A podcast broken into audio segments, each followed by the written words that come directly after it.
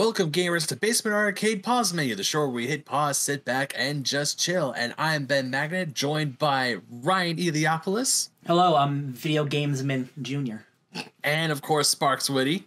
I'm Video Gamesman Senior? Dad? and we're back for another quarterly episode. 2000, the last quarter of 2022 is done. We are now in 2023, and we are here to talk about uh, some crazy shit that went down in that last quarter because boy, howdy, did things go wild. Games, games, games. Games on Van Nuys, as we like to say here in Yeah. Southern, Southern California. Yeah, it's, I will never forget that when we actually drove by Keys on Van Nuys, Brandon was surprised because I was with Brandon, our co-host on the Fake Nerd podcast, mm-hmm. and he was like, "Wait, this is real?" I was like, "Yeah, it's a car dealership. Where do you think the jingle comes from?" He's like, "I thought that was just a thing." It's just a fake jingle that that's on TV all the time. Yeah, yeah, yeah. Hey, it happens sometimes. I get it. That happens. I mean, you hear it so often, you forget it's the back of your mind. It's like, "Oh yeah, that's an actual place." And when you drive by, you go, "Oh, I guess I am on Van Nuys Boulevard." But we're not talking about Van Nuys Boulevard. We're not here to talk about uh, car dealerships in in the Los Angeles area. We're here to talk about video games. Absolutely. It's true. I'm excited about it because there's a lot of great games. Uh, I didn't I didn't actually think about it until I talked to my friend here. I was like, oh damn, there's there is a lot of stuff that we all played. there is a lot of stuff. Yeah. Yeah, there's a a lot of stuff we all played because the past two quarterlies, um, essentially, Elden Ring has taken over. But this time, I actually have other games on my list besides Elden Ring. It's a shocker, I know. Yeah, yeah, yeah. I have. Uh, I honestly like. We have talked about Elden Ring all year, so I kind of forgot that I was like, oh yeah, I still played Elden Ring in this last quarter. Yeah, uh, I will. I will. I mean, we'll get to talk because the, uh, we did do an episode about the Game Awards, and every time we've done one of these things, we've talked about how big Elden Ring is in our lives. And Elden Ring did win Game of the Year at the Game Awards. If you did, if you missed it or haven't paid attention, and that's my that's mine and Ryan's personal Game of the Year. We said that on the Fake Nerd Podcast, uh, 2022 year in review episode. Um, we still have a bunch of shit to say about that game, but and- but also let's go. Let's talk about the games that we have played over the over over the past quarter. Out, yeah, yes, Sparks. Well, well, we start with the news from Start the with the news. I always forget. Oh, I Did completely win? forgot to. yeah. We do this every three months. Hey, I always hey, forget. this is this is the last one of our first year of true. doing quarterly, so you know it's fine. Uh, Right. Do you don't have any news items for this one? um, I. I, I will ask because I think you do, but I don't know how much you want to talk about here because you did kind of talk about it on the podcast. Um, it's the recent one about Avengers shutting down. Do you want to touch on that? at Oh, all? do I want to start with a sad one? Sure. No, that is that makes sense. Like, uh, uh Unfortunately, a lot of my the ones that I have up on my thing are also sad. you know, Brooks, that is a because I didn't. I gave a small eulogy on the regular podcast that we do, the Fake Nerd podcast, but this is, would be a good place to talk about uh, the weird relationship I think a lot of a lot of fans have with with Marvel's Avengers, uh, Square Enix's colon Marvel's colon Avengers TM Disney, um, because that is a great developer, uh, uh, uh, Crystal Dynamics. They made a stellar uh, couple of Tomb Raider, uh, re, uh, like you know, re- reboots, remakes that are that are really great. Um, and then they made a really great single player campaign. And then they also unfortunately had to make a live service game. And if you want to make a live service game, you have to be supported by your by by your studio or not studio, your your your you know your the, the company that asked you to make that game because the thing about live service games is if you want someone to play your game for five years, you need to have content. Uh, otherwise, you're just doing the same thing over and over again. And you know, uh, no matter how no matter how good your content is, if I'm playing the same mission for years on end, it's gonna get boring. It's gonna get repetitive. And unfortunately, uh, uh, they just they kept getting their their resources cut and cut and cut and for some reason this is to the biggest franchise in the world this is to to the avengers you know they have like they up until up until james cameron retook it avengers was the highest grossing movie of all time. Everyone they made black widow and iron man a household name and in the comics like those those were like nobody cared about those characters. And that's no disrespect to those characters but you know what i mean. Like the fact that like avengers was the biggest thing in the world and then like they made one of the worst like live service products because I think that game is fun. Like I keep coming back to it over and over just because I it's the only game where I get to play Iron Man and it feels like Iron Man where he has loads of weapons. I get to be the Hulkbuster whenever I want. Like all this great stuff. There's so many characters. I had a dozen by the end. Um, it just sucks after War for Wakanda, which was a big expansion that not just included Black Panther, but included a new zone and a new hangout to like where you go hang out all the heroes and like level up and upgrade and stuff. Like a lot of work went in that and it was awesome. And then for some reason they didn't make enough money from that, so Square Enix was like, all right, cool, so we're cutting your budget by like significant amounts. So they weren't allowed to put out another expansion like that. We just got characters and there's not even like new stuff to do with the characters. There's like here's characters, and you have to like beat up a hundred of these robots to get their next like dialogue mission, and it's just like you go and talk to them, and they just talk, and then it's to the next mission, and that's very boring. And that's that's not on the developers. They did the best they could, and it just really bums me out because like they had this roadmap, and it was very ambitious uh, and it reminds me of like the DC slate. Remember when DC put out that like movie slate of hey, we're putting out Cyborg and the Flash and all these movies. None of that shit came out. I'm still waiting for some stuff that was announced like two years ago, Yeah. uh, and it and it bums me out.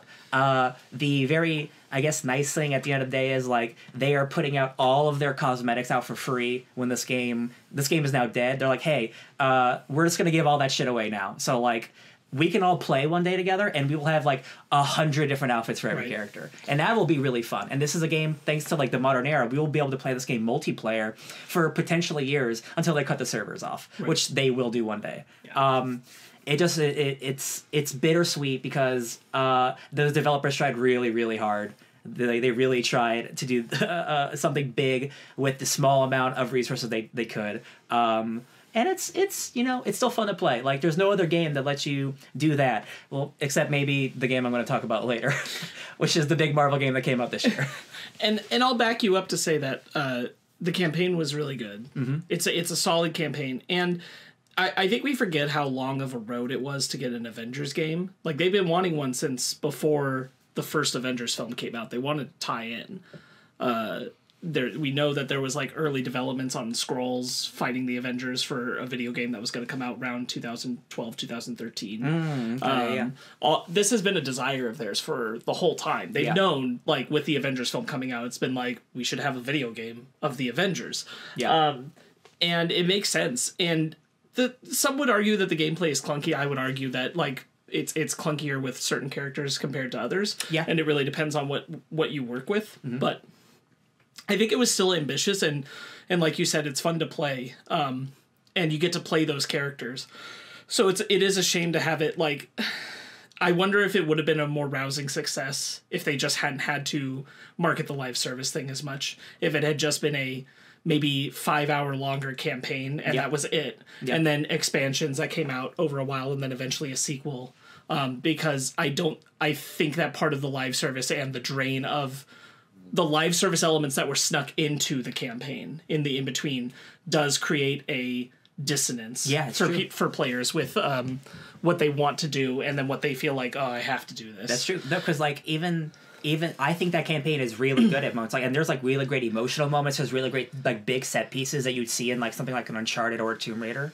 And that gets that gets overshadowed by how bad all the multiplayer stuff is. So there's people who like will never touch that game even to play the great campaign that is there. Right. Um, and that game is now on Game Pass. It's on the PS Plus, you know, service. Like that game's fully available. People, It's been ten dollars for like a year and a half. Yeah, exactly. And like, it's just such a bummer because again, like, I, I, you know, I'm a big comic book guy. We're all comic book people, and it's just like it is so weird to see like the biggest franchise be like the lowest, the lowest in video games. And I'm just like, that is, it's so weird how that happens. Uh, you you'd think they would they would support it more, but uh, they just didn't. They didn't know what to do with it. How long do you think before they try again with an Avengers game? With an Avengers game, oh, it's gonna be a while. I think they will. I think it'll be a couple years, and then they will do a just hard, just a Guardians of the Galaxy version of that. I Mm-hmm. don't think they will do this ever again because it will. They will do Marvel Ultimate Alliance, a live action live service game first, Yeah. you have everybody. 'Cause I I, think- don't, I I, don't think- think they'll do this ever again. I think no matter what, uh, the next Avengers game will be like a a narrative driven thing, whether that's uh, leaning more towards, like you said, Guardians or or even Midnight Suns, taking lessons from where they can, or whatever the Captain America Black Panther game's going to be. Oh, I forget that Um, that's even coming. And there's yeah, Oh yeah. learning learning lessons from whatever next Marvel games that are coming out. Iron I- Man uh, from the Dead Space developers is coming out. we got the Wolverine game coming up. I know that's Insomniac, but still, there's lessons to be learned about what's working there that didn't work with Avengers. yeah. Um, I think I think we're probably within like six to seven years Yeah. from another Avengers game attempt, but something that will be, I think, quite different. I think. Ooh, I bet you. I bet Secret Wars is what two two years, three years, three years away.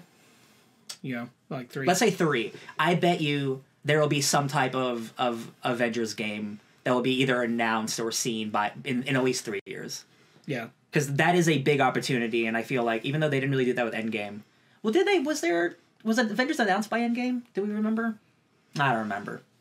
Yeah, Avengers Avengers was coming out like right after Endgame. Oh yeah, it was, I Yeah, think so we it came- knew. Okay, okay, yeah. So I feel like th- I feel like they'll try to capitalize at least with an announcement or something. Yeah, I think I think you're right. I think there'll probably be some attempt at announcement of like, hey, we're doing this new Avengers thing, but they- they'll have to like come up front with a lot of good faith involvement kind Yeah. of thing because people will feel burned by this, Or just give us Guardians too. which is just like, yeah, I yeah, uh, I it, it's it's a bummer. I think uh, I think you're right, and I think it, it's a bummer that I'm nervous for other games that are going to fall prey to this live service model. Um, because really, what killed what killed Avengers is the live service I model. mean- it's it's this demand to feed live service, and like Ben and I are going to talk about a new game we recently played that is still feeding to live service. There's so many games that are now feeding to live service that it's like, I'll tell you what, uh, like it, it's a string of, of, of bad publicity for Warner Brothers because that Suicide Squad game had a leak mm-hmm. that has a battle pass and it's multiplayer and level based and it just it rings exactly like like the pre notions of Gotham Knights and Avengers before that, that game came out. Right. Those games came out.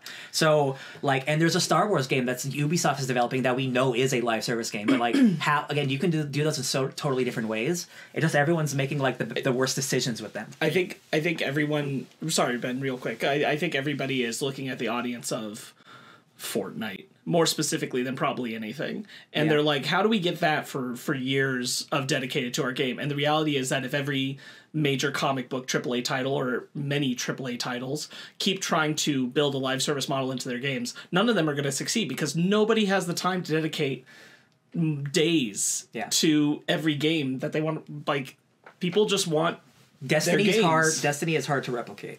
Destiny is hard to replicate, and even then, Destiny is pretty much they know only successful with the fan base they have at this point. They don't I, they don't keep doing things expecting the fan base to grow by much. Yeah. They might get some people to come back when an event happens, and then they'll taper off. But the core Destiny fan base has been there the whole time. And they've decided that's good enough. They're still there.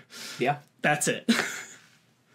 Yeah, it seems that the games as a service or live service games are the new trend that a bunch of gaming companies are trying to follow. Because remember, like when Fortnite was still super popular, we were seeing countless battle royale games come out, mm-hmm. Yeah. and now we're doing the same. Like when, like I was remember, I was hyped for Avengers. I was like, yeah, I want to play as the Avengers. This looks great. And then it's like, oh, this is a live service game. And then Gotham Knights the same thing. I heard I was like, no, this game looks great. This I want to play as like Red Hood, and then it's like, oh, it's a live service game. Not, I'm not for it. And now that we're hearing Suicide Squad is becoming the same thing, I feel that when it's, I will admit, live service games can be good. Look at Fortnite. Fortnite is the most popular live service game is that's out here right now.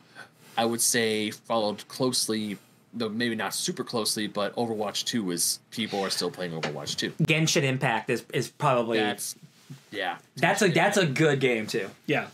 Yeah, I would say Genshin Impact is falling very closely to Fortnite. Thank you, thank you, Ryan. Um, but I do feel that a lot of gamers are just sick and tired of the live service model. That when a game, especially when it involves an IP, they're really excited about, and they hear the term, "Oh yeah, battle pass, leveling." It's like, no, I don't. But here's the thing. Like I don't. I, here's the thing. I don't necessarily hate a battle pass. I Yeah. quite like a good battle pass. Yeah. Like I like for I gen, like especially the newer models of Fortnite's battle passes. I really like that system. Right. And MultiVersus uh, battle pass I really like because there's a premium and a free one. I think a lot a lot of games do that right, but it's like. I don't want every game to be that. That's the thing. That's the thing. Yeah. uh, So I don't need every game to be that. I was gonna say the same thing, which is that like the live service model isn't inherently the problem. The problem is that like everyone's looking at the live service models, The that have been monetization of there every little and thing. said copy paste, but without thinking about how to integrate it. Because the thing is, like Fortnite doesn't feel like it's preying upon me with its live service. it's all skin. It's all cosmetics. None Like, of it changes the game. It's not trapping me. Yeah. Um, and I think more and more the the the problem becomes when you are trying to have your cake and eat it too with like uh, a narrative storytelling and incorporate a live service inside of it. yeah. It's not gonna work Yeah. Unless Yeah. you think of a new way to do it. You have to think of a new way to do it. You can't just take the model of Fortnite and try to incorporate that into a narrative game. That doesn't translate. It's not going to click. Yeah. Yeah. I think that's enough on that one. Uh, I've only got one, Ben. Um, if uh, you don't mind, I'll go, for off. Um, uh, do you guys know about the Smash World Tour? The Smash Brothers. Yeah, Super Smash Brothers World Tour. Uh. I've, I've I've heard of it. Okay. So like big esports event, um, they they culminate. They were gonna have like their biggest. Oh, is this like Nintendo? Uh, nin- Yes. oh, okay, sure, sure, sure. They they were gonna culminate into like their Super Bowl event. Yes. Uh, where it was gonna have the highest prize money for a Super Smash Brothers. Uh, tournament and all the tournaments of the year last year had been leading up to this event. Yeah, yeah, yeah. And then just a little while before, Nintendo said, no, that's not going to happen. And in fact, no Smash World Tour stuff will happen for Ever. 2023 either. Yeah. We don't agree with their licensing. Um, the Smash community, rightfully, uh, super upset that Nintendo did yeah. this, um, pulled out their license and said, no, no, no. Uh, there's a lot of blame being gone around that um, because they re- entered a partnership with Panda Global in 2021, that they are uh, that Panda went around like trying to incorporate people into their Panda Global Cup for esports, and basically told them, uh, if you don't sign with us, then good luck keeping your license. And so it sounds like they put Nintendo up to shutting down competition with the Smash World Tour, which was more popular with the Smash community. Rude. And rude. uh, th- though there's obviously no evidence of that um, directly, it, it Nintendo just like won't give a clear explanation as to why they did this. They just said no. You know, Um, it, it makes sense. Pissed that- off the fans. I as a, one of the like the big one of the biggest streamers in the world, Ludwig. Uh, he just hosted a Smash Brothers tournament, saying like this is like the highest prize winning is uh, like of any tournament ever, and I'm like, oh, that's cool that he gets to do that. But I'm like, that makes sense because they canceled that one. I'm like, oh, that's like a it's like a response to that. Okay. No, I definitely heard about this, and Nintendo just keeps messing up when it comes to Smash Brothers. Constantly. Just leave your fan, leave your fans alone. Let them let them support your game. What are you doing? Like Nintendo like there was a, a like during the pandemic i remember hearing a story this was years ago or like two years ago when the pandemic was at its height and people found a way to play melee online mm-hmm. they had to use a certain program but nintendo stepped in and they said they couldn't do it mm-hmm. right. and they actually and the thing is this these these tournament organizers wanted to play ball with Nintendo. They were like, "No, we can do this because outside of ult, I mean, let's be honest. Super Smash Bros. Melee is possibly the if you talk to any hardcore Smash fan, that is their go-to Smash Bros. game. There's just something about Melee, something about the mechanics of Melee that just works so perfectly Special sauce. that that it has a special sauce that no that frankly no other smash game has really come close to It's true. i mean ultimate is still being used in tournaments because it's ultimate that has more characters mm-hmm. but if you even if you look at evos i'm pretty sure the evo of this year is still going to have the smash brothers it's been that game has been dead for years or not not dead it has been unsupported by nintendo for years and it's still being played in tournaments Yeah. still being played at aaa tournaments Feels I- so good. Nintendo- Go ahead, Ben. Sorry. No, it's it boggles my mind of how there are times Nintendo gives a big hug to its fan base, and at the exact same time will flip off the rest of them, and it's nuts. It's like this is free money for, and these people were willing to play ball with Nintendo. It's just Nintendo sometimes is just so secretive of their IP or their source code or whatever that they try to keep it under as lock and key as possible. It's like it's Smash Brothers Melee yeah. and it's on a console that is your second worst selling home console outside of the Wii U. Didn't that I'm not counting game- the Virtual Boy? Didn't that game come out tw- like in, two- in 2003 or 2004? Yes. Yeah, that game's 20, it- 20 years old now. Uh huh. That's crazy. And it's it's still being played. It's still a very sought after game. Hell, I had a copy of it when I had a Wii a Wii back in the day. I still have a copy. Well, It is. It is Good. See, but but to like to to Sparks is what he said earlier about like like you know Panda being the one like maybe Nintendo was okay with this, and then it's like it's always the people upstairs who are like, how can we? We're losing seven cents by allowing these people to do what they want. We got to cut that because seven cents is more important than what they want. With as far as I know, with the hashtag free melee thing, this was back in like 2020, 2021, Mm-hmm, uh, when the pandemic was at its height, and so people weren't being able Panda? to. Pandemic. No. Mm, Mm, I don't know. I don't know. I don't know. Uh, let's yeah. That was all Nintendo. With Okay. this one, this could be Panda's involvement with Nintendo because maybe Nintendo's like, we don't want to do another melee situation, but at the same time, they won't walk back and they won't. Really just give explanations as to why they do things. They just said no, and they don't give any explanation for it. Well, I think like the most damning thing about it is just what you pointed out, Ben, where like this is also a situation where the tournament organizers and everyone were willing to bend over backwards to do whatever Nintendo wanted to make official licenses on this and make everything be on the up and up. And Nintendo frequently just is uncooperative and doesn't want to mm-hmm. support. And the the major thing is like it's it, notably Nintendo released a statement that at the time when they said this, which this was at the very tail end, like November time, uh, last year. So what they said was that this is ending the major tournament and the thing that they were heading for uh, as the culmination of all the tournaments that had been happening up to that point. But it wasn't it, you know it was affecting all the things in 2023 but they weren't canceling events in 2022 and then within a week the 2022 events were canceled as well. And nintendo never commented on it. Um, so like they they they really like it's hard to believe that Nintendo actually cares about the fans sometimes. Um, because like this this was the community's go-to choice for how to play the game and and do this. And Nintendo here just really didn't seem to care, didn't didn't bother with like putting this off till after the major event, the culmination of ev- a lot of people's hard work mm-hmm. for a year. People going out of their way to go to these events, to win tournaments, to host tournaments, to get to this event, and then just pulling the plug on the rug out from under them.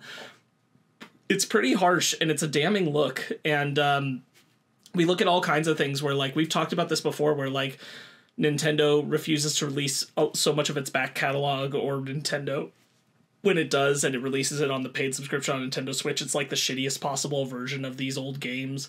Um, I just question how much they really give a shit about actually giving the fans what they want. I'll tell you what, uh, real quick, Ben. Like as someone who recently got a Nintendo Switch, I've been on that like eShop looking at. them like, wow, like there's still like six year old games that are fifty nine ninety nine.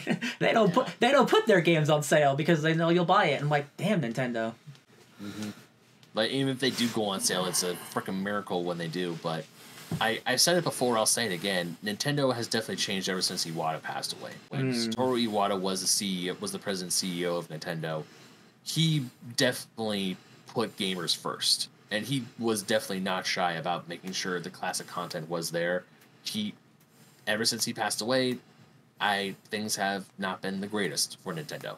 Yeah, and every once in a while we keep and Nintendo was de- it's definitely it's def Nintendo has definitely become more of a business money wise. It's like they look at the cost of things they do. I'm not saying that they didn't do that before, but there was a different vibe with Nintendo when you look at something say from the Wii the Wii U era to the Wii era than from the Switch era.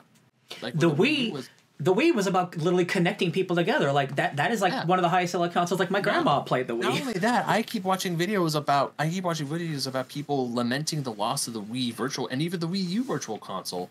And so many great games. Like yet there were digital versions of these games that you can play from the N64, the NES, the Super, the Nintendo, the Super Nintendo, and even games from the TurboGrafx 16. Talk about a deep cut well, in the world of retro video games when they're like when Nintendo's like, "Hey, we have games from a console that was hardly ever talked about and during the 16-bit era, the TurboGrafx 16. You could buy games on that on and play them on Nintendo consoles. Here you go, and you can't do that anymore because the Wii U the Wii U was gonna die. The Wii U Virtual um, Shop and the 3DS Virtual Shop is gonna die at the time of this recording in two months. Oh yeah. To be to be fair, um, they did give like a year and a half heads up on closing those shops, which gave people a lot of opportunity to go buy the games that they sure. want to buy while they're still available. Um. It's really funny to me that like the Wii U as as like this slammed hated console is maybe Nintendo's last good conduit to playing a lot of their older virtual games. It's like the PSP. Um, it's the yeah, thing. it's it's very funny yeah. that that's that's kind of the legacy it's going to have. Like I think the Wii U is actually going to be considered more valuable over time for how much how many you know virtual console old style games did you bulk up onto this thing onto this puppy? Yeah, because like my Wii U for example has Metroid Prime on it, all yeah, of yeah. them, the whole trilogy. Mm-hmm. I can't get that on the Switch, but I can play it on my Wii U. Give it one to three more years. And will it? But will it be as good a version as the version I can play on my Wii U? Who knows? Yeah, that's the thing. Roll those dice, curl that monkey's paw. We'll see. I know. Ah, I know. I know. Anyway, um, that's uh, you know, we'll see. Uh, Nintendo so far has not walked back this decision at all. They're they're holding firm to it, despite the Smash community being pretty pretty adamantly outraged. Hashtag rude. all right, that's my that was my major news item from this quarter. Uh, I got a few that we can just like glance. O- I got a few we can glance over. The first one I want to talk about now. At the time of this recording, it's officially done. The servers are done. They have been shut down. It's over. But the announcement happened in the last quarter, and that's the death of Google Stadia. Oh, rip. Didn't we talk Yeah. about this somewhere else? Oh, I think Probably we just mentioned podcast it. we oh, we mentioned just it, yeah. I mentioned want to say we mentioned this on the podcast. but Um, I don't yeah, yeah, we, like, I don't think we dived in depth about Yeah, it. Yeah, yeah, yeah. But yeah, Google Stadia happened. I remember when it came out, Ryan, you were like, I don't, I don't want to say you were like all hundred percent on board, but you were definitely saying that this could be a great thing for Yeah. gamers. Yeah. I used it and it was it was okay. Yeah. Um, I don't want to. I don't. I don't know. Ever since like the Google Stadia came out, I don't want to say I saw the writing on the wall, but and I did. But I also want to preface that I did not wish the Stadia to be doomed from the start because it truly is a decent idea. If you have a good enough internet connection, you could play some of these great games. At, or you could play games on you could play games at home. You don't need a super expensive console. The PS5s were super hard to get. Xbox Ones or, or Xbox Series X and S's are getting easier to grab, but you don't have to spend that much money. You just need a dongle and a really good internet connection. Dongle. I dongle. I want to say the idea was there, Yeah. but what ultimately killed the Stadia was its lack of I don't want to say lack of exclusives, but really lack of titles that drew people to play Stadia. Sure. Well, so yeah, so when it launched, um, it launched with like Destiny and Assassin's Creed and like old games. Uh, and like there were there were exclusives coming, but they were a lot of like, and this isn't enough, but a lot of them were indie games, and indie games aren't going to sell a new quote unquote console, Right. even though like the Stadia is cool, and like you could just go to like Stadia.com and play games through your browser with a good internet connection. That is still a great idea. Like Xbox Game Pass has cloud cloud gaming service that I use all the time uh, because my computer is good, but it's not that good. So like uh, the, the the idea is there. It's just you know. Uh, Stadia was the first to really try it, and it failed. But like, someone's got to try it. You know, it someone's got to be Yeah, there I would- first. I would say Google Stadia has has if the rest of the country because I do know there are a lot of places in, this, in the country, um, especially in what we call the flyover states, like in the Midwest. There's a lot of places that do not have good internet connections. They're Yeah. lucky to even get an internet connections.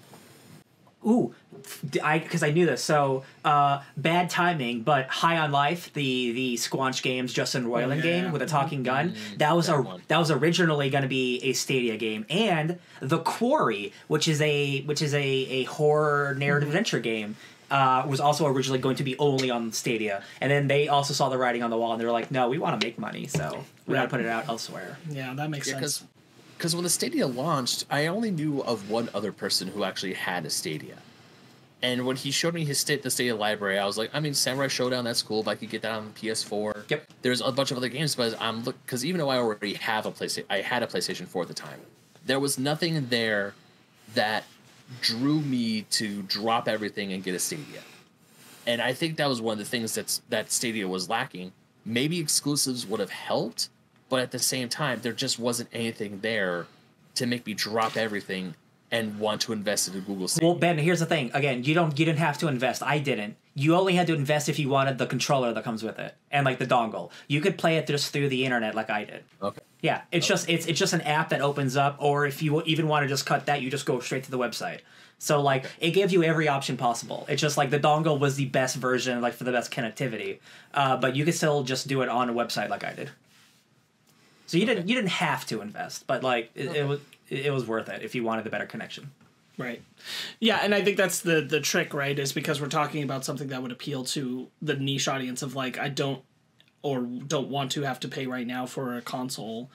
but I also have de- pretty good internet. Yeah. You'd have to have pretty good internet. Yeah. And you have to be in both of those categories at the same time because otherwise, well, I've got a good console that connects with the internet good enough. Yeah. Rather than requiring great internet to make it work. Yeah. Um, and I think that's the trick is like you're you're playing to a smaller category of audience and then especially like how are you going to grab anybody who already has the consoles you have to have those good exclusives It's true.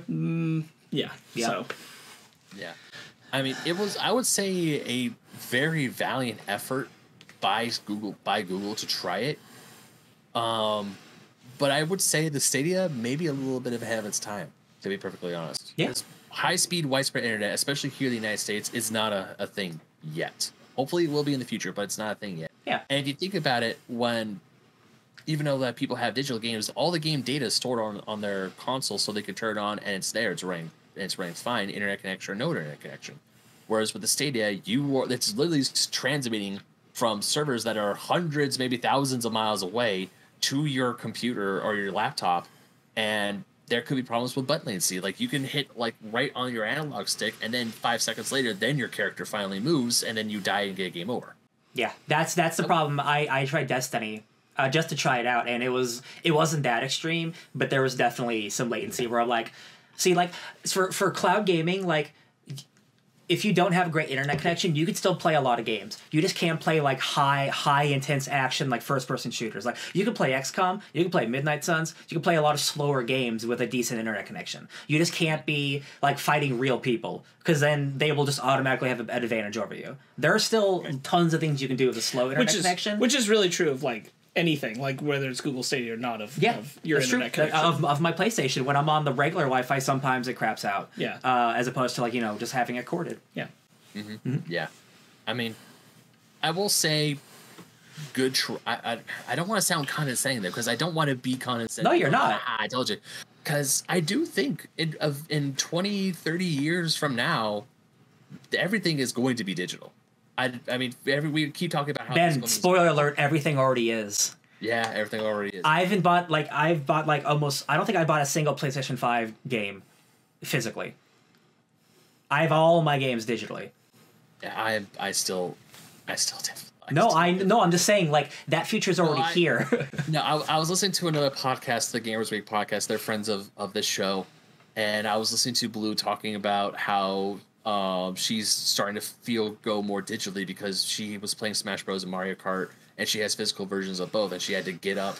Yeah, I mean, okay, it's a truly a first world problem when you have to get up from your couch, go over to your console, switch the game with a disc out, then go back to your console, especially when you're like, ugh, I just sat down and you forgot that what game was in your console already. I completely understand that, especially with Smash Brothers, because I was like, I, you know me, I'm still very, I want my physical copies. I will always see my games on a shelf being more impressive than a list on a, um, than a list on a hard drive. sure. But being able to switch through them seamlessly from your hard drive is still very convenient. I'll tell you what, Ben, and that's just that's always been a difference between like me and I understand like the look because I collect comics, right? So like I do have something that I, but like I don't care about having an impressive collection. I play, I buy games to play games. I don't need to. Right. I personally don't need to display them. That is a me. That is for me. I bought that game so I could play it. I don't care if everyone else knows that I played it, and that is very much a me thing. Uh, they're obviously like again like comics I think are like visual art like through and through. So like I like having art because that's very easily look at this book and you open it and you see the art. So for me, I think that's a much more tra- transmittable uh, collection of art for me. Um, so for me, like again, like I'm I'm mostly physical because like if I collected everything physical, then I'd have no room in my in my Oh, no. in my I- in my house. I, I will 100% admit that as much as I love buying physical games, there are times where I'm like, eh, that, that digital edition though, especially if it's on sale and, or if it's like a, a, bun- a lot cheaper, or like with PlayStation, because PlayStation gives a bunch of games for free thanks to PlayStation Plus. And like even the other day, I was looking through PlayStation Plus. I'm like, oh, Miles Morales downloaded. yeah, yeah. It's right there. It is. It's right there. I, yeah, like the amount of free games that I have is, is truly insane because it's not just PlayStation, it's also Xbox, it's also Steam, it's also Epic Games. They give away games all the time just because there's so many in, tw- in the 21st century. Right. It's bananas. even and even nowadays with I have my second Genesis Mini 2 over there. 60 games are packed in that sucker. I mean, it's a physical thing, but I don't have to have physical cartridges to plug it's it in. it is I there are benefits and negatives to to all to all this There- stuff. There are, there truly are, but um, I will say, pour one out for the Google Stadia. Um, while A digi- a digital drink. it did, yeah, pour a digital drink out for Google Stadia. While it did try, the lessons we learned from Stadia can be applied to when either PlayStation, Nintendo, Xbox, Microsoft, or the next company, the next tech giant wants to try something like this. They set the foundation for what they can't, because it can't be a good uh, system. It can be a good service. Okay, not a system, a service. But we're not. I don't think we're there yet. But when we will be there, we at least know the what happened beforehand, and we can build on those lessons learned and make the next service even better. Yeah. Now, another thing that we, me, Ryan, and I definitely talked about, and I want to talk a little bit more because a few other news tricklets came out.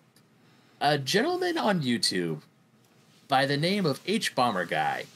Ah. Uh huh. Yeah, I feel every single quarter I have to talk about this damn system. Um, put out a video about an oof sound from the game Roblox, Oof. and that, and he talked about that sound for a good thirty minutes, and for the next hour and a half, talked about one Tommy Tallarico. The, And there the have been other legend. news rep- yeah, there have been other news reports now. Tom, if you do not know, Tommy Tallarico is the former CEO of Intellivision Entertainment.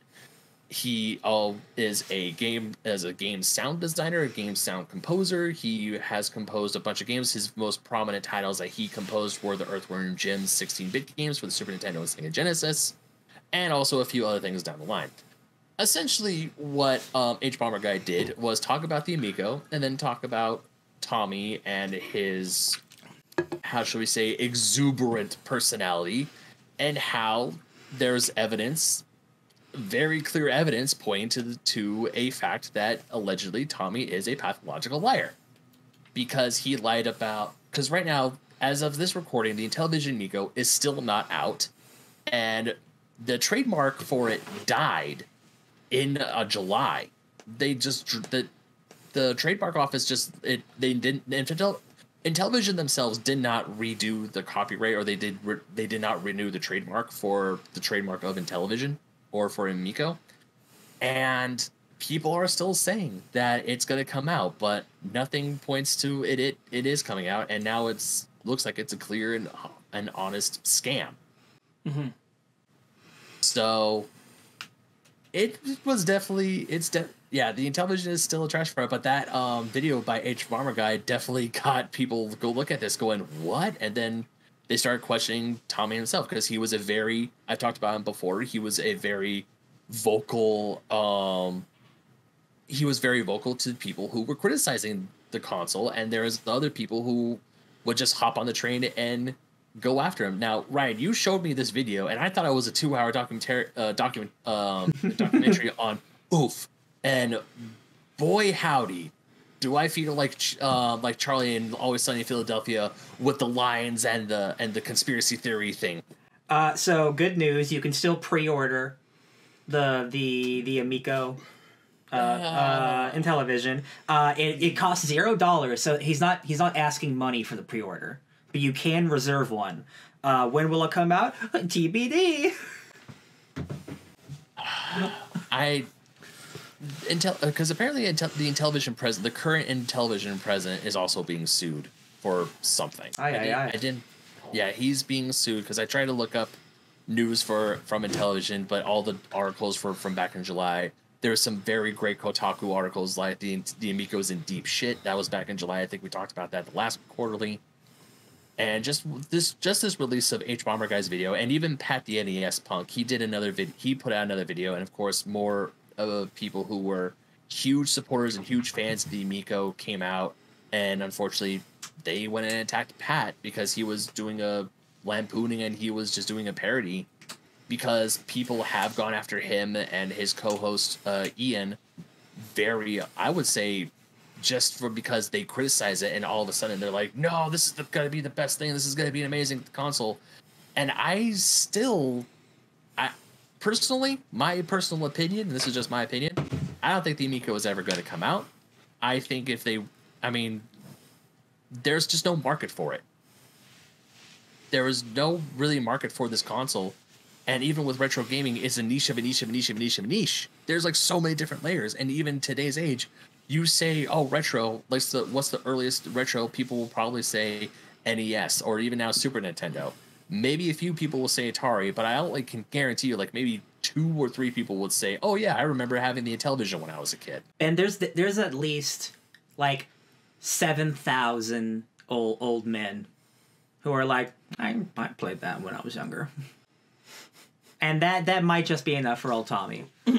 and they don't mind because all they do is wait. They're retired. All they do is wait now. So they'll just wait until that thing comes out. And those So what you're saying people- is, so what you're saying is the market exists, but the market is also dying. yes, it exists, but it's dwindling day by day. I, uh, I've I've dived into this even I've dived into the Amico thing a little bit more because I just I'm so fascinated about this this console that's trying and this con and all the legal battles, all the the internal documents that have been coming out that how much money that the CEO, uh, well, when Tommy was CEO, how much he was getting paid, how much employees were getting paid. He had two offices, one in Irvine, California, and the other in Salt Lake City and they had to shut their office down. And I think Tommy himself, as of at the time of this recording, is also being sued by a company because he didn't pay for his office furniture. He couldn't pay him back for the furniture for the offices, and he has no hardly any employees right now. Well, um, I want to see if he's on what his last like statement was. So one second. I mean, I know he's not the CEO because he was ousted as CEO. I want to say last December. I could be wrong, but I know he's for. It's been a whole year of him not being the CEO of a of television anymore. I think he's still involved with the company in some way, shape, or form. So you're saying, so you're saying December 2021. yes, December twenty twenty one. I th- that's why I believe he was ousted as Intellivision CEO. So Intellivision's last Twitter uh, post was March of 2022. Jesus. Yeah, so that's not happening.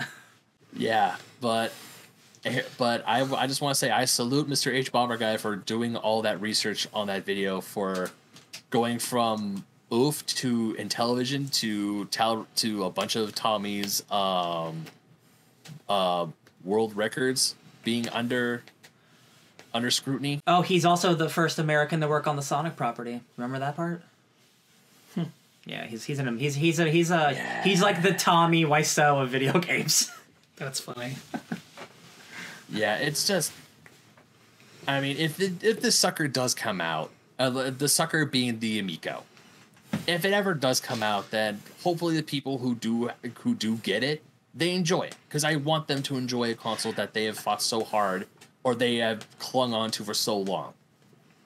But at the same time, the writing is on the wall, and I think it's time to just let this suck this effing thing die. Well, like to uh, to you know try to have some positivity and be devil's advocate. Like Ben, you are of your age, right? And you're nostalgic of the things of a certain age. So there are people twenty to thirty years older than you who are nostalgic for this thing, just because. Oh, no. Yeah, yeah. So like there is a market. Again, it's it's is Mm-hmm. it big? No, but like the reason all of these like like like the Sega Genesis Mini or like the PlayStation Mini, all the all of these come out from all the different eras because everybody's nostalgic for it from a different age. So like the, there is a market. It just is it enough to support Oh. support a huge development? Like Oh, no, probably that- probably not. That's the thing, was this the Amico was isn't a like a plug and play Intellivision Mini where you can play your old Intellivision games. This is a brand new console with brand new IP. And that's what sucks because I was on the website and it's like, yeah, the games will cost between five to thirty dollars, and I'm like, oh, this is a new console console. Oh, this thing ain't working.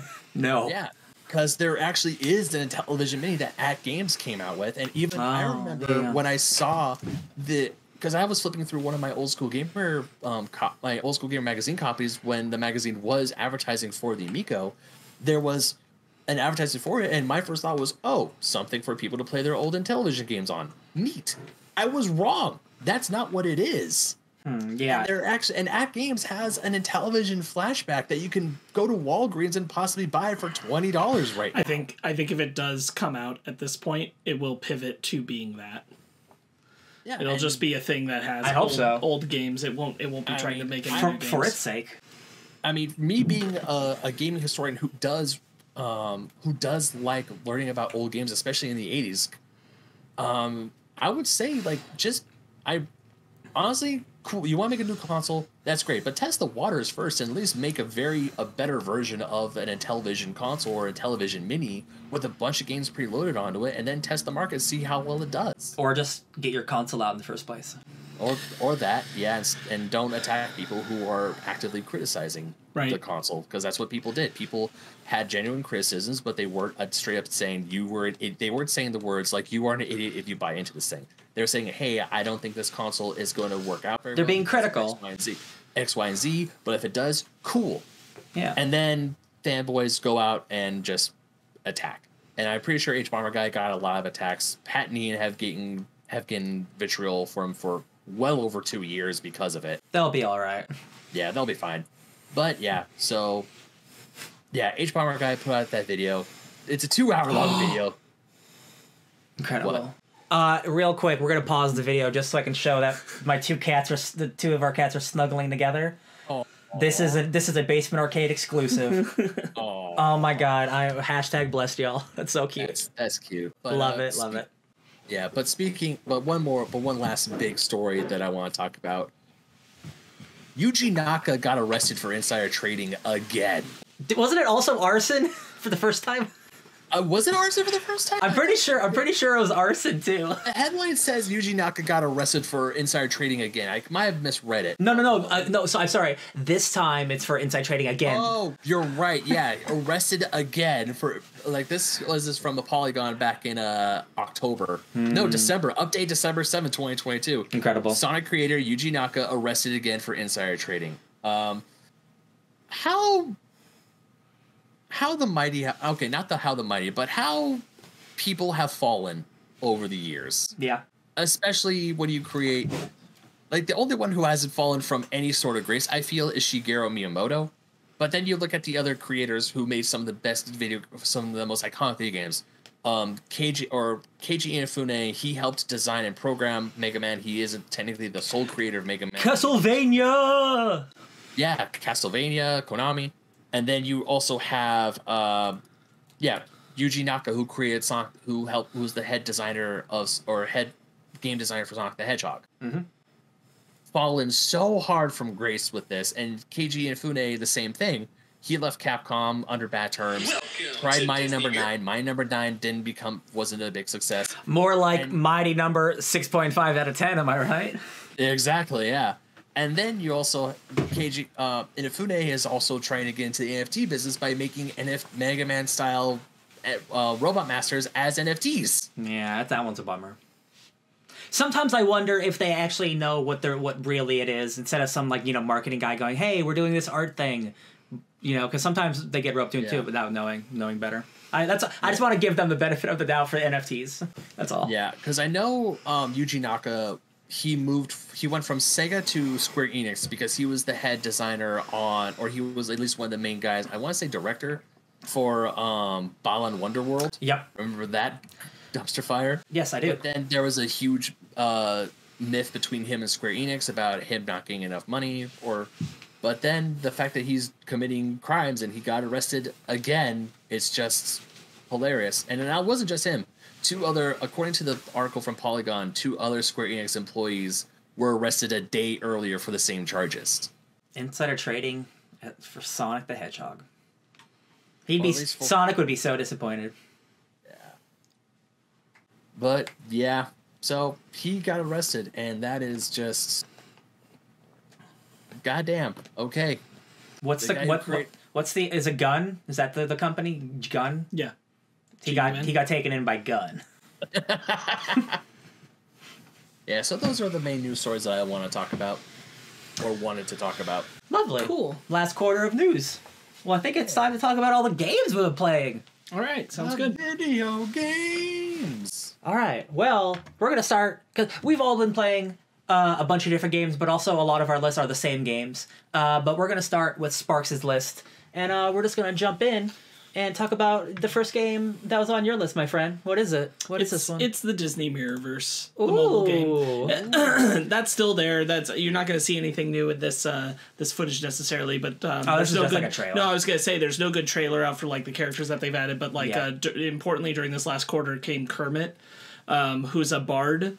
He messes people up with his banjo playing. Oh, hey. Um, they they did their own design on Kermit, which I thought was great. They also at the same time added Raya, which makes a lot of sense. Um, Olaf, the Beast, Peter Pan, and Kuzco have all come to the game at this Kuzco? point. Yes. Is he a llama? Huh? Is he a llama? Uh, no, he comes in as his uh, emperor form. Okay, okay, okay. Um, but he's he's pretty cool. Um, they they've done a lot of good stuff. Like the design work on this game is exceptional. I played Uh, it. I played it when it initially came out for a few months, and then I, I dropped it. But it's a good game. Yeah. Um, I don't feel the need to do daily check-ins. Um, I can, but I don't feel the, the the need to. I don't feel like I'm punished by the game for not doing it. Yeah. Um, so I I check in for like the new character stuff. I'm trying to work my way up and leveling up some characters so I can take on the higher level events. Um, there hasn't been a new big like event expansion in the story yet. Yeah. Um, I imagine that's coming after they roll out some more characters that they've been wanting to get out. So probably sometime I think this year there will be a new story, big big increase thing. Um, but it's pretty good. Uh, like it still remains a well designed, I think, thoughtful Disney game. I think arguably the best of this style of Disney mobile stuff. They've done other things like Sorcerer's Arena and and other things that have been trying to capture the same kind of mode of Disney characters fighting each other. And I think that this one remains the best. Hell yeah. Yeah, I know Ben's been interested in it, but I don't think he's picked it up yet. No, I have actually. When I was back in July, when I was homesick with COVID, I was playing Mirrorverse a lot actually. Nice. And um, I really did enjoy it. I just got to a part where I was I was stuck where my characters weren't as strong as they could be. Where it's like, hey, you can. Gr- it's either do you want to grind or do you want to just pay money to level up? Can you And find a Kermit? and I just kind of I kind of stopped. But I will admit the designs of Mirrorverse are very good, and it's really uh this game is really nice. It's really like all the designs for all the characters are well done, and I really love how they take the classic Disney the Disney characters and shift them in a way that makes it like it fits, but at the same time it makes it so it's like I what I could see these characters duke it out in an alternate universe, which is this is what this is. Oh my god, that's awesome! Kermit's wielding his banjo like a battle axe. That's hilarious. I, I love Kermit so much. He was probably the biggest surprise. I just didn't expect him to come to the game last year, um, or ever generally. But uh, Kermit's a treat, a delight. Um, made me like reinvest in it in a big way, and they made them all. They they really captured the personalities of these characters very well. Um, so I was very impressed with it. Yeah. Love I wanted to highlight that most importantly about Mirrorverse. It's still out there, still kicking. It's a mobile game I still think is worth doing. I hope that um, we've talked about like Final Fantasy Ever Crisis coming out and stuff like that. I hope that that system feels as good as the, the, the kind of like maneuverability of the battle system to this kind of mobile game. Yeah, yeah. Not that it has to be the same, but I hope it feels as good. Oh yeah. The designs in this Yeah. game are, are so good. Oh yeah, Yeah. I remember when like action figures for some of these characters came out. I was like, what the hell? Dude, they had the action figures for like the first wave out for like a year and a half before the game released. They were so pumped about these designs. Um, I ho- I honestly hope they release an action figure of this Kermit because I would buy this Kermit as Hell an yeah. action figure. I absolutely s- would. Are they still releasing action figures? They haven't this? they haven't released anything past the first wave. Nah, boo. Yeah. Wave Those are after cool. wave. Those are cool action. Those are cool action figures. I kind of want one for myself actually. Yeah. I love that he does the, the arm wave thing. That's fantastic. I fantastic. do like uh I do like the Sully and Buzz Lightyear ones they have. Oh. they look really good. Oh yeah, I was using Sully on my team for a long time. Yeah. Uh, my current my current team is Buzz Lightyear, Tiana, and um, brrr, the, the genie. Oh yeah, I was using Scar for, for the longest Yeah. time. I, I had Rapunzel. Rapunzel, I was leveling her up, and she uh, just beats the crap out of people with her frying pan. I think it's great. yeah, I, I use genie as a tank, and Buzz Lightyear's my range, and Tiana's my healer. Uh, Merida's my range. Yeah. Speaking of uh, uh, uh, games featuring tons of characters from a franchise, why don't we talk about MultiVersus? MultiVersus. Now, Ben, you still haven't really dumped, jumped into this one either, correct? Not really. That's okay. Hey, the longer you wait, just the more characters there are. That's the more so fun true. to be had. Um, I think uh, what I wanted to spotlight about this is uh, I still haven't gotten I haven't gotten to play this as much as I wish I had in the back half of the year to be honest. Same. Because I I more often than not find myself wanting to play with like you or anyone else who's playing like Marty our friend. Yeah, yeah. Um, so that means that I didn't get to like really feel the full weight of what was available, but I did really enjoy the holiday variants that came out uh, towards the end of the year. They were really impressive skins. I really liked. Yeah, them. both the Halloween and the Christmas skins. Yeah. were in insane, Yeah. beautiful, spooky and and uh, holiday, beautiful themed, uh, all within months of each other. Yeah. very expensive. You really got to earn them. You really got to play a lot to earn them. Right. Uh, but you could earn them, which was nice. yeah uh, i i really uh, i really love the design of the game it continues to be awesome it's just wanting to play with friends more than just like wanting to fight other people and usually get my butt kicked Yeah, and uh, because if, i m- moved away from it a Yeah. little too much uh, and if you know if this is the first time watching our quarterly, or we've never, you haven't heard us talk about it, or you don't know much about MultiVersus, it is a Super Smash Brothers clone, but it is the absolute best version of one of these I've ever played. Absolutely. the the gameplay is top notch. Uh, it feels great to play, and the thing that is so incredible about the game is that every character uh, feels like who they should be and have the moves that they should have in a type of fighting game like this, and they're all unique. Every character is unique and does not feel like any other character. Uh, the move set is incredibly creative. I still think Tom and Jerry is like maybe the most creative fighting game Yes. character in history for real, uh, because he Tom and Jerry are fighting each other in the match. They're not even like in the match themselves, like they are, but like they are fighting each other. So whenever Tom goes to hit Jerry, you hit you hit like Batman, uh, and Jerry's trying to run away. It just it's it's incredible. It's really it's really fun, uh, and it looks great. Uh, all the I think again we mentioned earlier the battle pass is great. Uh, uh, every character that they add is super fun and weird. Like I never thought LeBron James would be such a fun character to play. Uh, but like they added Marvin the Martian recently. He's really cool. Um, uh, you know they got like Rick and Morty and like Shazam, uh, uh, Black Adam, Wonder Woman, all the DC folk. Uh, oh my gosh i wonder i wonder now that i think about it if they're gonna go in and have rick and morty redubbed by whoever the new person Oh yeah, in the future, I'm sure. Yeah. I'm sure that'll be that'll be an easy fix. Yeah. Um. But yeah, MultiVersus is a is a great game, and I know people love it. It's it's definitely a big hit in like the you know the the Ev- not Evo, but in the uh, uh the esports scene. Because it's it, it's a real fighting game. Like it feels real great. Just, it- just as good as Smash Brothers, honestly. absolutely yeah i i don't think i've ever turned around harder on a game from like hearing about it to playing it From announcement to playing it. than this Yeah. like uh, where i thought this was like this is the worst most garbage thing i've ever heard of Yeah. and then uh, it comes out and it's like oh my god it's exceptionally thoughtful about all of its ip and it plays good Yeah, and like, and and the the thought and like the the love uh, of of all of Warner Brothers, like like you know you got Shagsworth, who was like you know Shaggy's uncle as a character, and you have like the black suited black suited Superman and like Russian Batman from Red Sun, like all these great little all these great little things, and like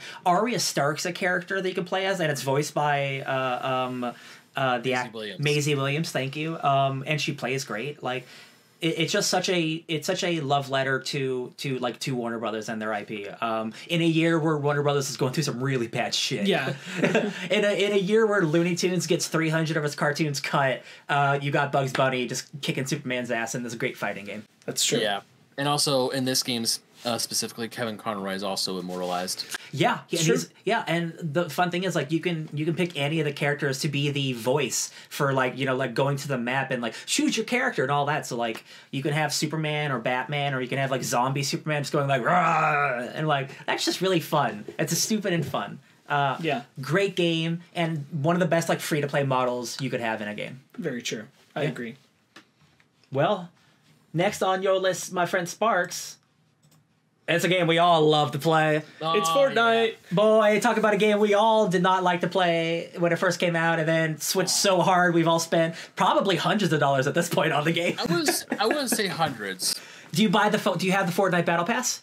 I do. Then that's Yeah, that's yeah, four, yeah, fi- then that's definitely. fifteen dollars a month. That means Definitely done you are it. absolutely No, uh, it's eleven. Thank okay. you. It's Okay, 11. okay, okay, okay, okay. you've definitely spent at least uh, At least 150 100. I Listen, was- I'm I just saying, we've all done it, and I'm just I'm happy about it. Like I, you give me a good service, and I'll I will gladly pay money for it. So a lot, a lot has happened in Fortnite since the last time we checked in. But like the most recent stuff is the the addition of the the My Hero characters, the mm-hmm. new, the completely new map, brand spanking new. Oh, not yeah. not the other side of the island, but a completely reassembled island. Unreal Engine Five, Unreal Engine Oh. Five, so the game looks I- incredible. one of the best looking Game- games ever, for real. The game looks so good.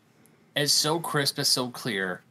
And is it's legitimately a fun game to play. I remember yeah, I was so so not into Fortnite when this came out. Like I told you guys, I tried it, I did not like it, and then Fortnite just blew up in popularity. I became one of those old guys is like, oh, you dang Cajun, you're Yeah. Fortnite doing them Fortnite dances. Now it's just like, no, I play Fortnite. Fortnite's effing fun. It really I, I, is. I, I was just 100% the same way and like and uh, there was no real reason except for like it was popular and the kids were playing it but like it became so popular because it's a great game it's a it's it started like i'm not a big fan of the building which is again one of the reasons i love this newer season because Right. there's no more building you don't need it Yeah. but like every single update is iterative and it, it, it updates on it and it makes things better or it changes things that for, for the better it's never it never feels regressive Yes. it always feels like they're adding something for the better and now we're at a point where like it's almost like a different game for the better funny enough funny enough i think right now is the only time when they've made a change that i'm like these are changes i don't like which is right now what we're dealing with is um i i don't like the new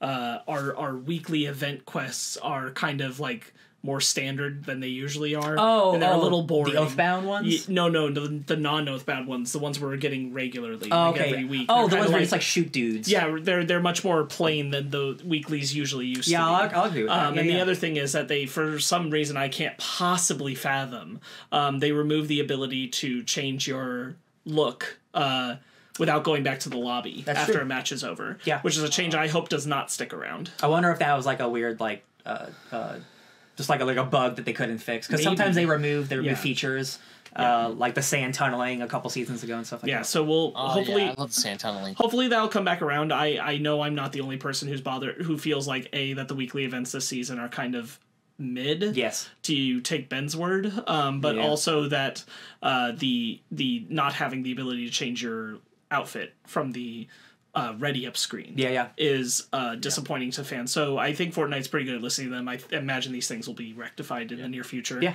Um, but otherwise, really enjoying the season. Uh, the addition of the hammer So for this good. season has been exceptional. They brought back Um. The Those- hammer, the hammer is good. I also like the augmentations that you can do. Yes, the augmentations. game. Augmentations, great new mechanic. Yeah. Yeah, they give you they're 100% random, and they also they give you buffs throughout as the the longer you survive in your match. And I think I'm pretty sure a few augmentations have saved me, like where I could reload my rifle faster. Oh, yeah. Or hide in a bush and heal. I, I love feels really good. I love the balloons so much. Yeah. Yeah, I I would def- and also crossplay because I was able to play this with my friend Jeff when he was home for the holidays, and we I mean we just like popped we just like popped on on Discord to like or we just called each other put each other on speakerphone and we were just talking through that and we were playing together and having an amazing time. It is Yeah. it is incredible that you can play this on Xbox, on PlayStation, on the Switch, on PC, on your phone, on your phone. phone, and all of us can play together, and it's the exact same experience. And it's still a hardcore, rock solid experience. That is, I can't believe that. Now, this is definitely one of those games where where Epic has definitely turned a live service model, but they made it into it's like no, and even if you don't show up, like if you don't play for a little while, you still get good shit, mm-hmm. or you could still have chances to to at least earn those battle point stars and or and get the rewards of the battle pass. Mm-hmm. I, I think very importantly, like why Fortnite works as a live service model is because the game is functionally what you make of it with what they give you. And so mm-hmm. like you decide what kind of game you're going into play. Like are you going to focus on uh, event quests? Are you going to go try kill the boss that they put into the map? Are you going to go play with the new stuff in an area? Are you going to try and really screw with other people?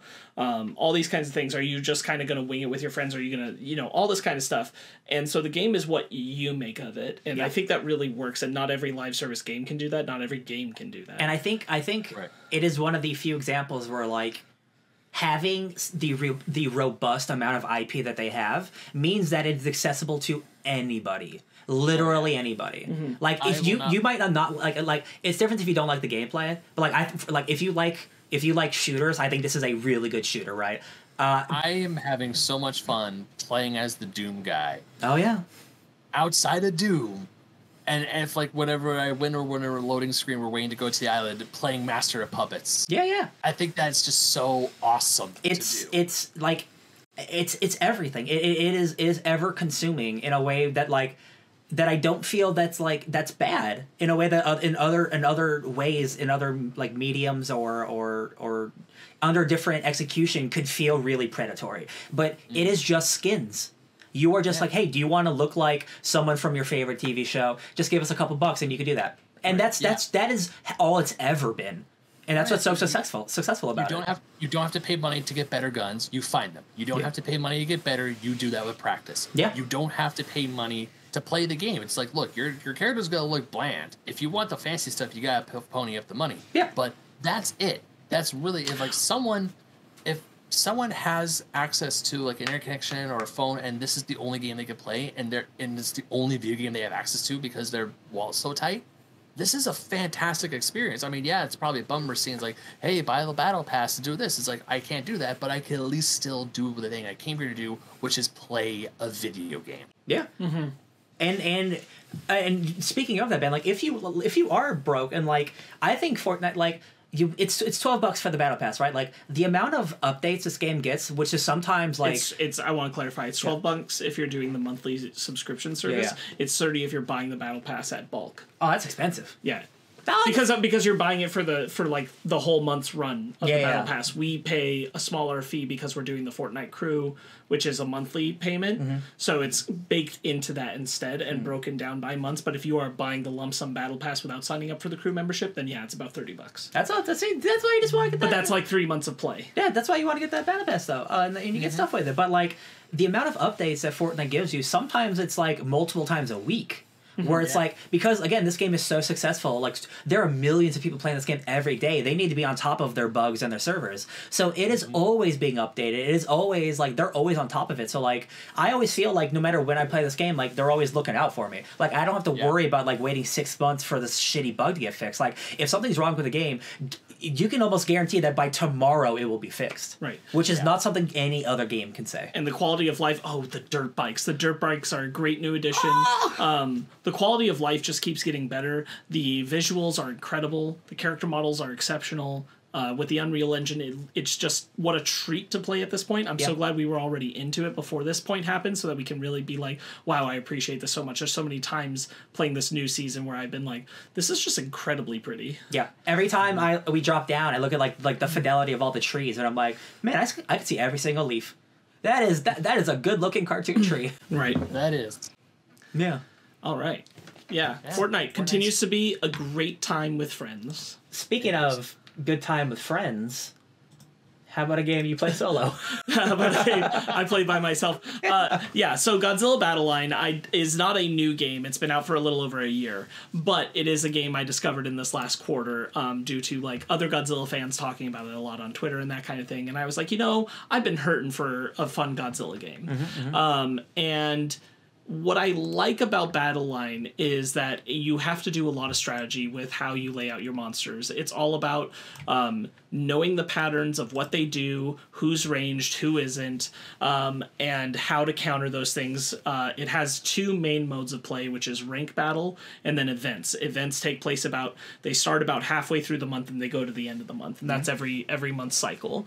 Um, and the events are interesting because the events make it so that you have access to every single thing in the game.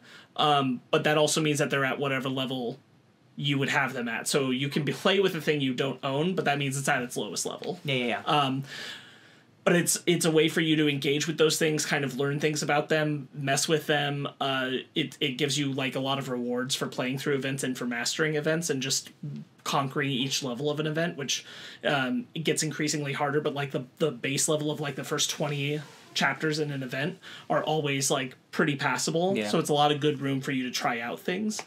Um, and it's really rewarding because then once you actually make those things part of your deck, you have a better idea of what they do and what to prioritize. Oh, okay, I'm gonna work on like leveling this thing up first because as the things get higher in level, it's much harder to level them up. You need more game pieces to do Yeah, yeah, so. yeah. So you have to be really thoughtful about what what is working for my strategy best. What do I want to feature the most? that makes sense. Um, yeah. And there's just a lot. There is a lot of love for the entire franchise on here. Um, you're seeing right there in this video, if you're watching, it's the uh, Neon Genesis Evangelion skin color was on the screen for uh, Kiryu, the the Mechagodzilla from the Tokyo SOS. Uh, that that is the purple and green skin because they did an Eva event right around the time that I decided to hop in, which is great. So the uh, Unit One is in here, the Fifth Angel is in here.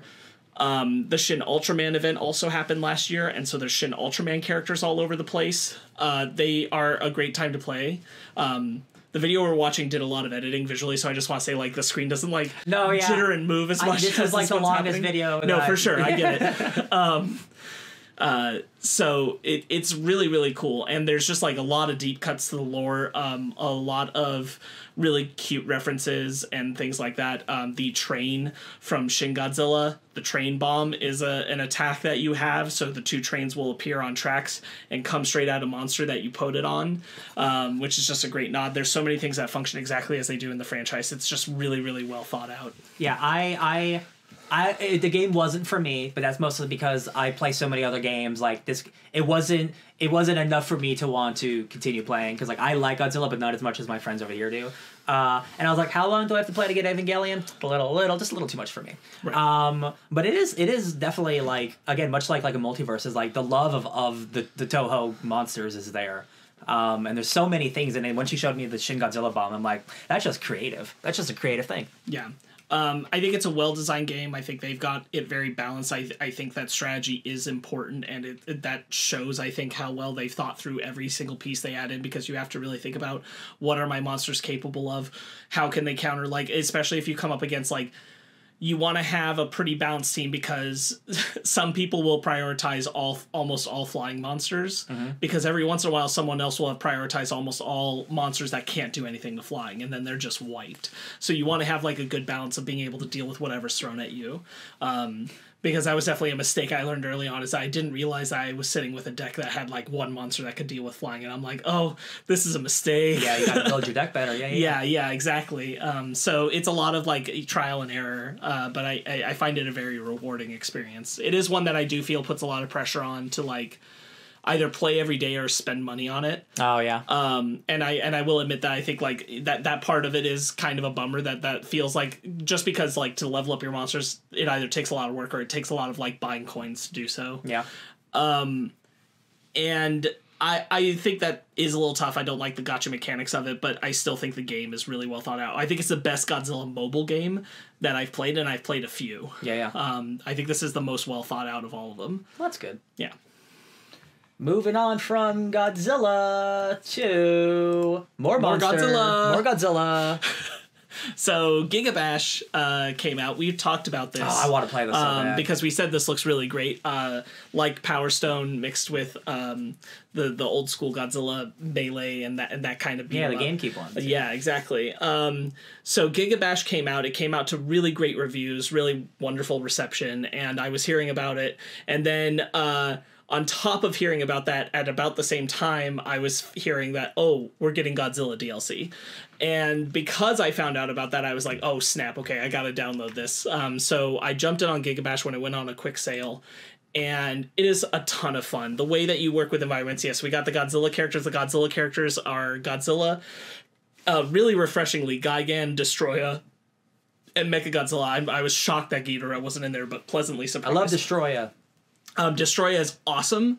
Look Um, how big he all is of the characters, the snail. all of the characters have been realized incredibly well. So he's in his Giga form um, because all the all the kaiju in Gigabash, um, they start. You can.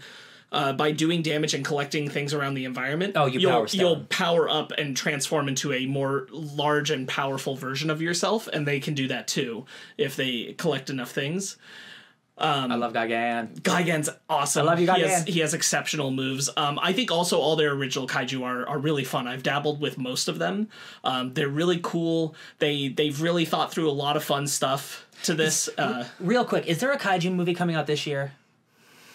Yeah, the new Godzilla is supposed to come out this year. Okay, we're gonna have a we're gonna have a month, a basement arcade month where we play all the monster games because I have War for the Monsters on my PlayStation. We got Gigabash. I can definitely get a Godzilla game on my PC. Yeah. I want to play all these games because this looks awesome. Yeah, uh, I I'm excited to um, get you guys into Gigabash. Uh, this certainly like we've we've threatened a lot that we want to do like a, a fight night focused uh, gameplay pause uh, basement arcade, Yeah. and uh, Gigabash would definitely be on that list because it is so well crafted for a kaiju fighting game. It's so well thought out. The way that you interact with environments, it's fun. It's funny. Um, the way uh, that these characters are designed and the way that the story rolls out You Team Rocket them away. That's awesome. it's it's uh it's such a good time um Oh, and they brought so much love to the godzilla characters that i i think is just uh, I love his cool. horn sword.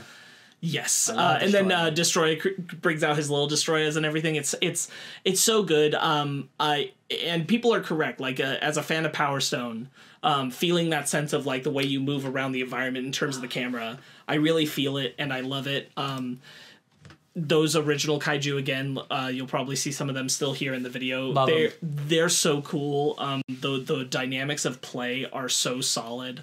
Oh my god, his snail back turns into a mouth. yes. That's wicked. yes. So so all of it's just a really good time. You have to be really uh, thinking about the different environments because a lot of different things can happen like um a volcano can erupt and really change what's happening on the environment. A river can flood. Um all kinds of different things can occur to make you have to rethink what you're doing on the environment It's not Ultraman. it's it's not ultraman but it's it's, It's not Jet. Jaguar. yeah, it's it's a ton of fun. Um, I'm I'm very pleased that this exists. I'm very pleased that it's being received so well. And so um, the Godzilla update only came out just a little bit ago.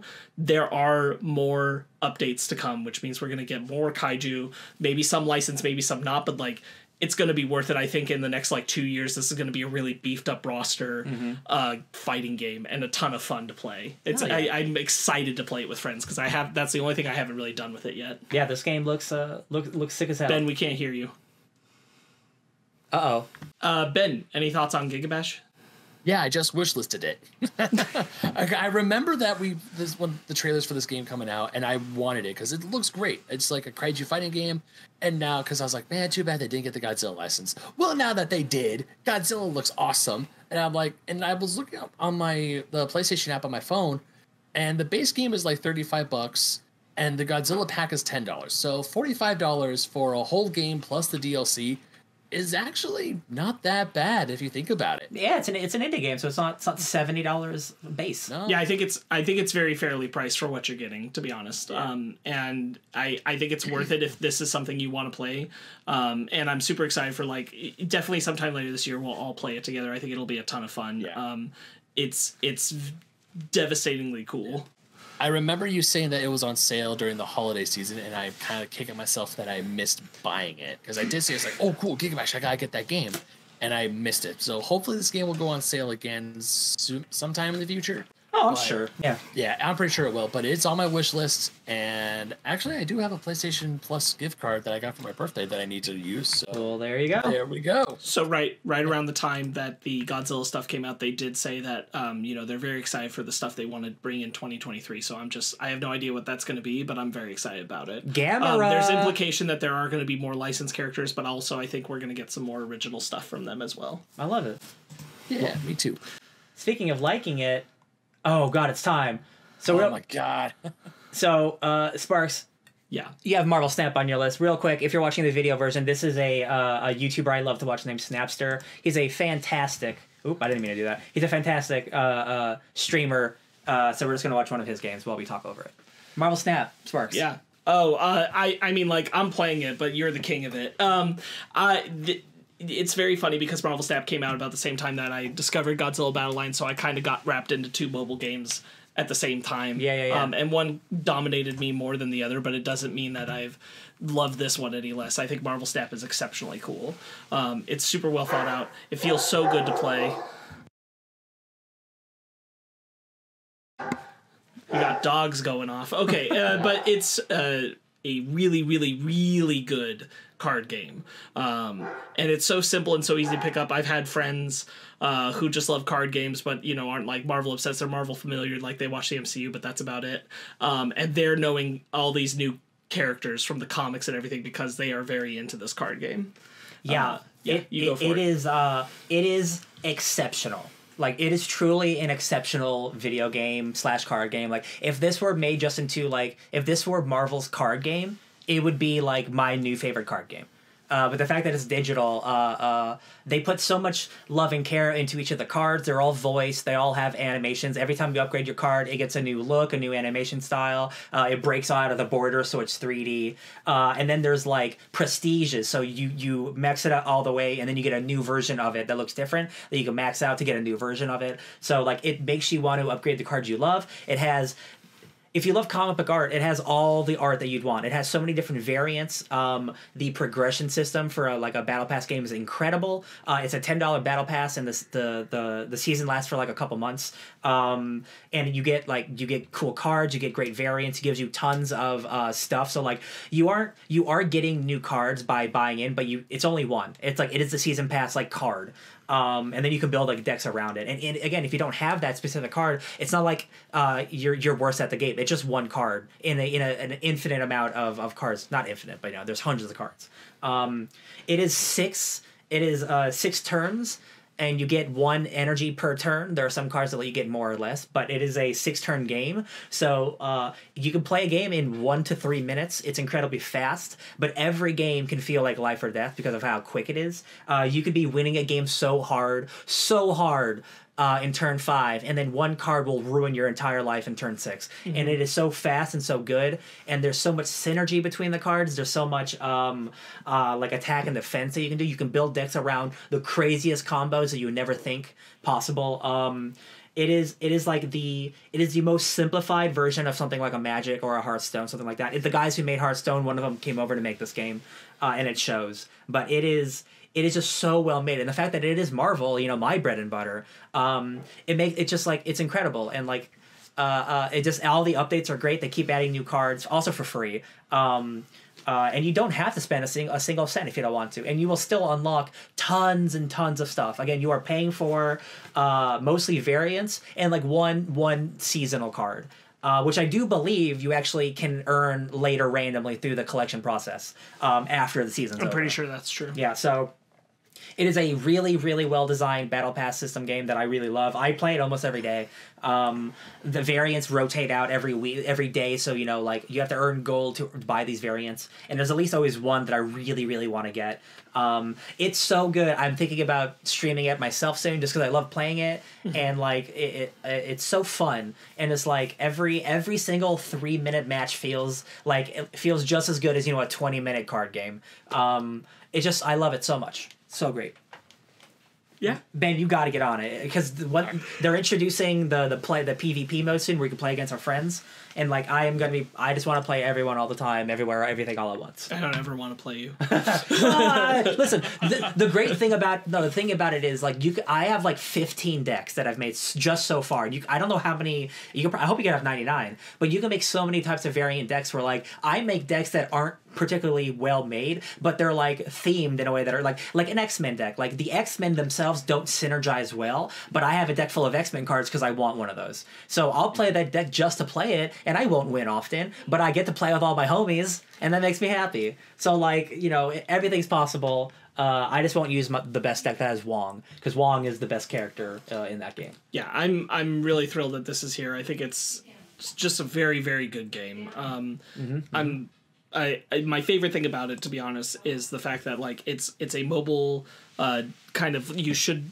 they want you to engage with a daily card game, but they yeah. don't make you feel like you're punished for not. Yeah. And they don't make you feel like you have to pay to win.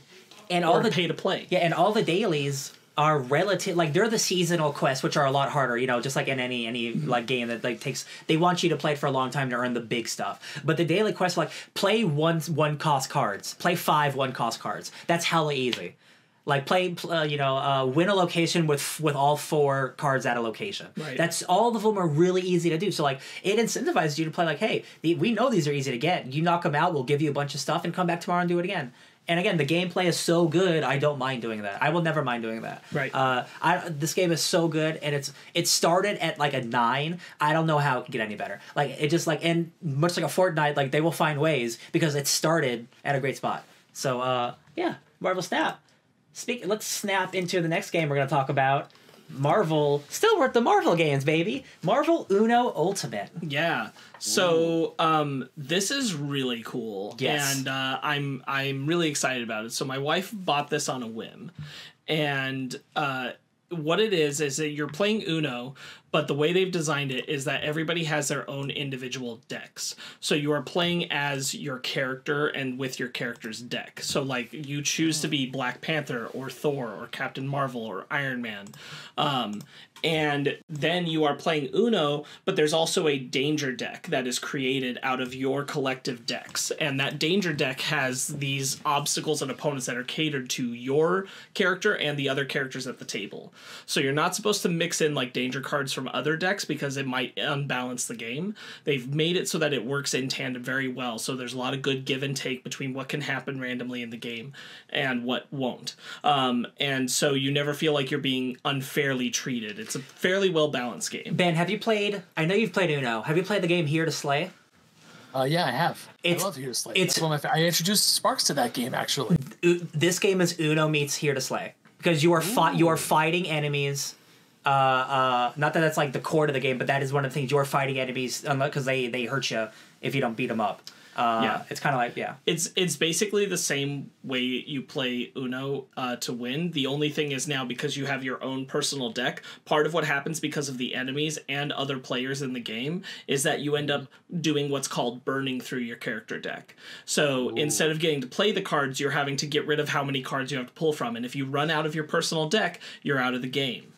Um, Oh. So yeah, it's really really cool. Um, there's a lot of uh, fun angles they've taken to incorporate the powers of the heroes or the villains and what they do. Um, they they've really made each deck feel like it's catering to what you're doing. Like, and it's uh, really cool. One of one of the when I was playing with with a bunch of people, uh, somebody was playing as a Scarlet Witch, and one of her cool abilities is like, okay, you can only play odd number cards this turn, this round until it comes back to me, or you can only play wild cards. You can only do this.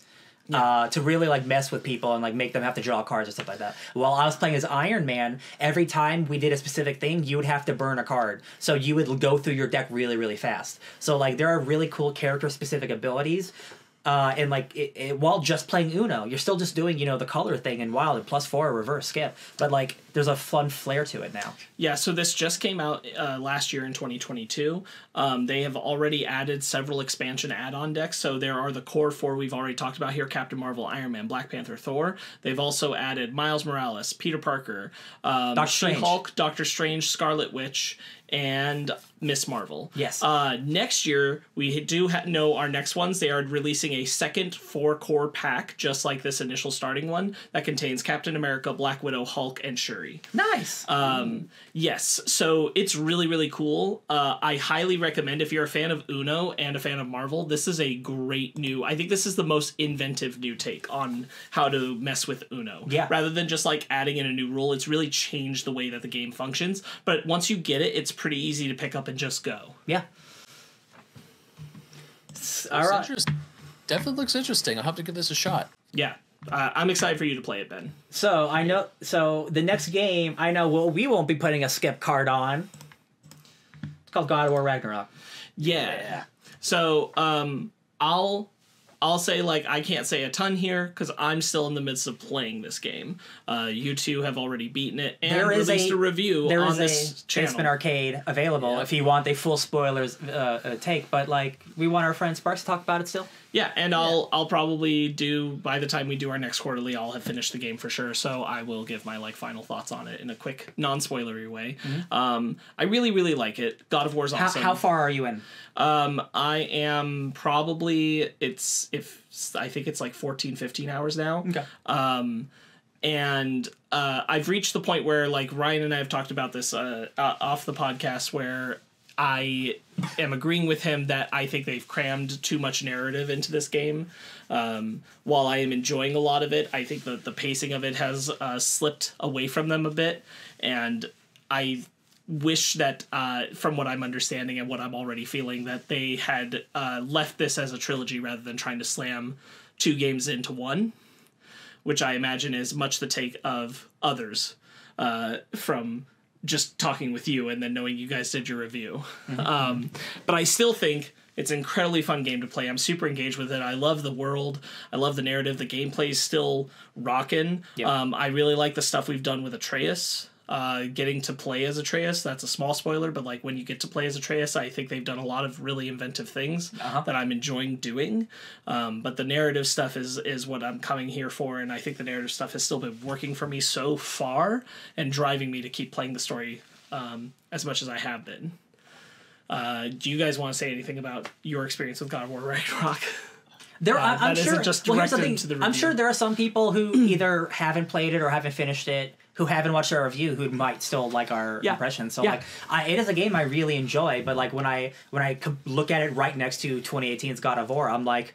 Uh, for me, I was hoping for more of a sequel as opposed to just an iterative next step, um, because uh, I I think I made the mistake of of playing God of War for a couple hours on PS5, the 2018 with the with the 60 FPS 4K. Because I can God of War now looks like Ragnarok does. So now I have that original game with the looks of Ragnarok. So like I got that perfect game, and I just don't. I think this game's trying to do a little too much. Um, and I do think it is a detriment to try to finish the saga in one game because it pushes and pulls in all the wrong directions. Uh, uh, how I feel. Uh, I absolutely love this game. I absolutely adore this game. I have, I will say the beginning is a little bit slow, but once the nar- once once the the narrative starts cooking and you just keep going and it just does, it is a constant roller coaster. It does not stop. The more realms I unlocked, the more I got to explore was fantastic. Even the post game stuff is still very fun. It's very there. This is a meaty game. There is a lot of stuff going on in this game Oh yeah. and I absolutely adore it. I I do think that maybe this turning into a trilogy instead of a duology would have benefited greatly, but I still love this game. I still had a fantastic time playing this game, and we did a whole review on it. Definitely go check that out. But man, this game's so much fun, guys. It is. It was like it was like, yeah, I'm back. I'm back and God of War, baby. Yeah, I, I it still leaves me with that itch to want to keep playing it and go back. So you know, there there's obviously still good stuff working here. Absolutely. Well, guys, we're gonna leave the fantasy realm behind, and we're gonna go to the future.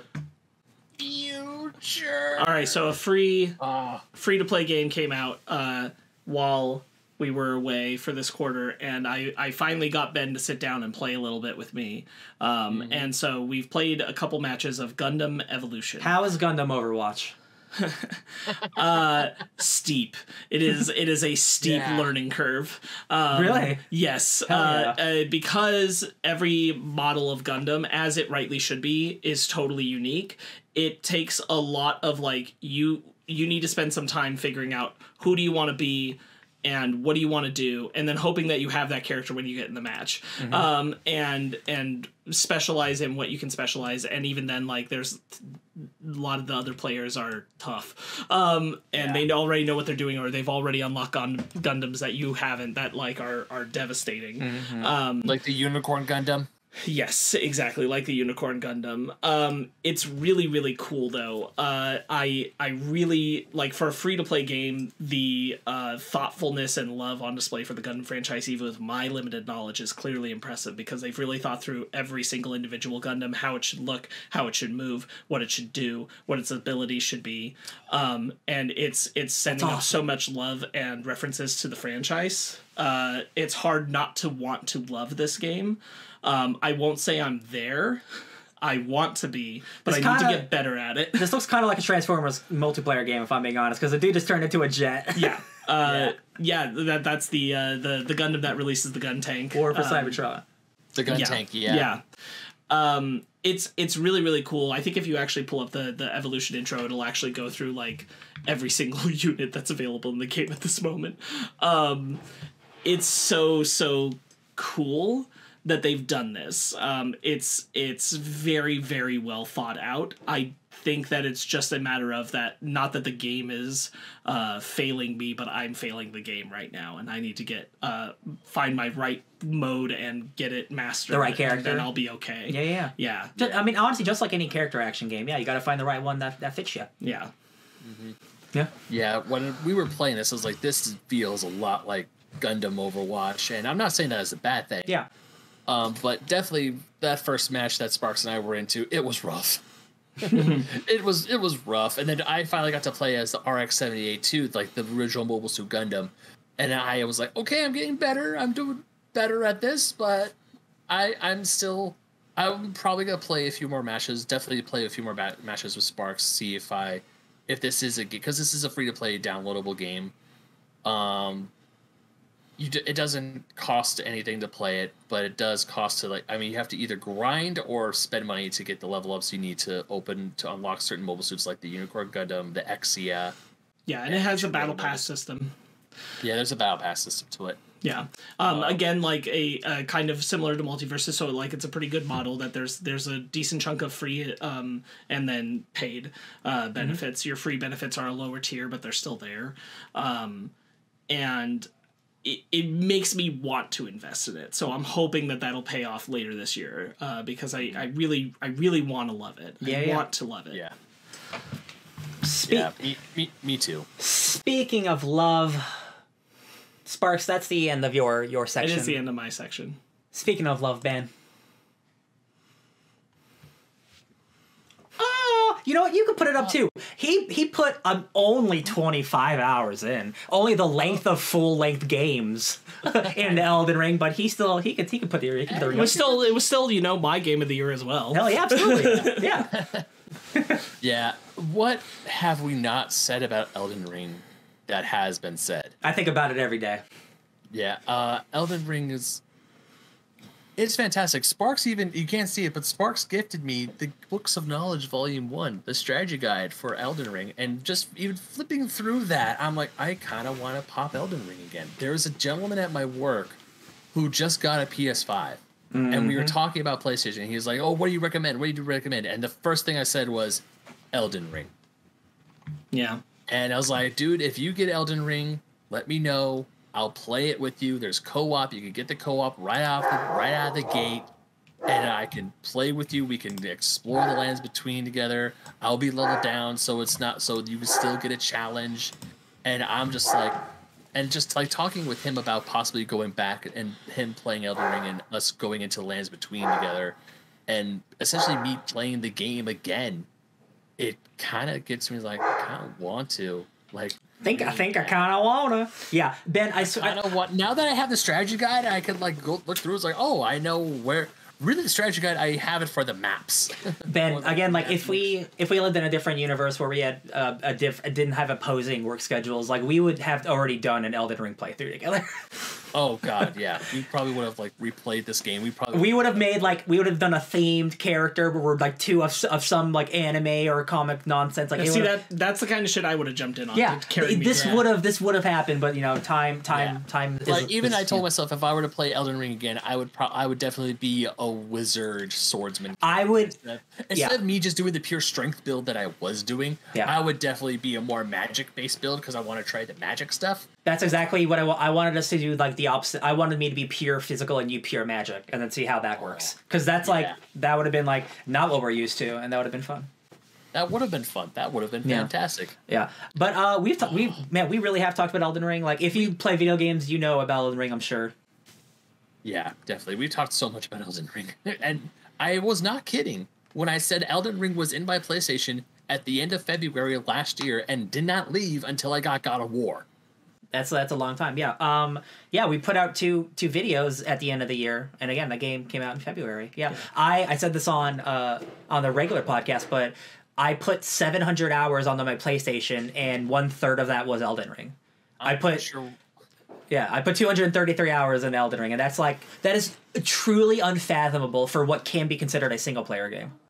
I have put about 170 or 190 some hours. I'm like 199. I'm just under 200 hours in the Elden Ring.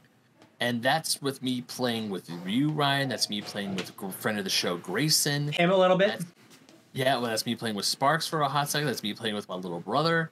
Or and that's just just me playing the game because I want to play it. And the best thing, Damn fun. the best thing about it is uh, our experience is not over because there is sometime this year we will be getting DLC. Oh, And the thing about FromSoft is like they, at least fr- since the Dark Souls era, they always put out big, awesome, hardcore uh, uh, story DLC stuff. Uh, yeah. That's extra challenging and extra cool and gives you just the coolest armor, the coolest weapons. But you gotta like, oh, you thought the first part of the game was hard. Welcome to the part where you just paid extra to die more. Yeah. and I'm like, I'm so excited because like Ben, did you when you played Blood Bloodborne, did you do the the DLC? Oh hell yeah. Yeah, the, the yeah the so like I, I told you I told you the first time I met Maria at the Astral Clock Tower, I beat her my first try. Yeah, yeah. That they, I do. I honestly think FromSoft has some of the best DLC, like the coolest characters and coolest stuff. So like, I am so excited to see like what what they'll do with Elden Ring. They have amazing characters, amazing monsters. God damn those The lobsters. giant lobster. It's so I dumb. hate those lobsters. Oh god. I cannot tell you what especially in the subterranean shunning grounds when I'm in there trying to get to the dam uh, Oh, with the with the pipes. Yeah. Yes, when I was trying to get to the damn uh, caverns, the cat, the, the the catacombs, so I could do that catacombs quest, and it was like these freaking lobsters. I'm like, next time I go somewhere, I'm going to order the lobster and I'm going to eat it. I am going to enjoy. I'm playing it. I'm like the lob. I'm killing lobsters. I'm like I will eat your famine.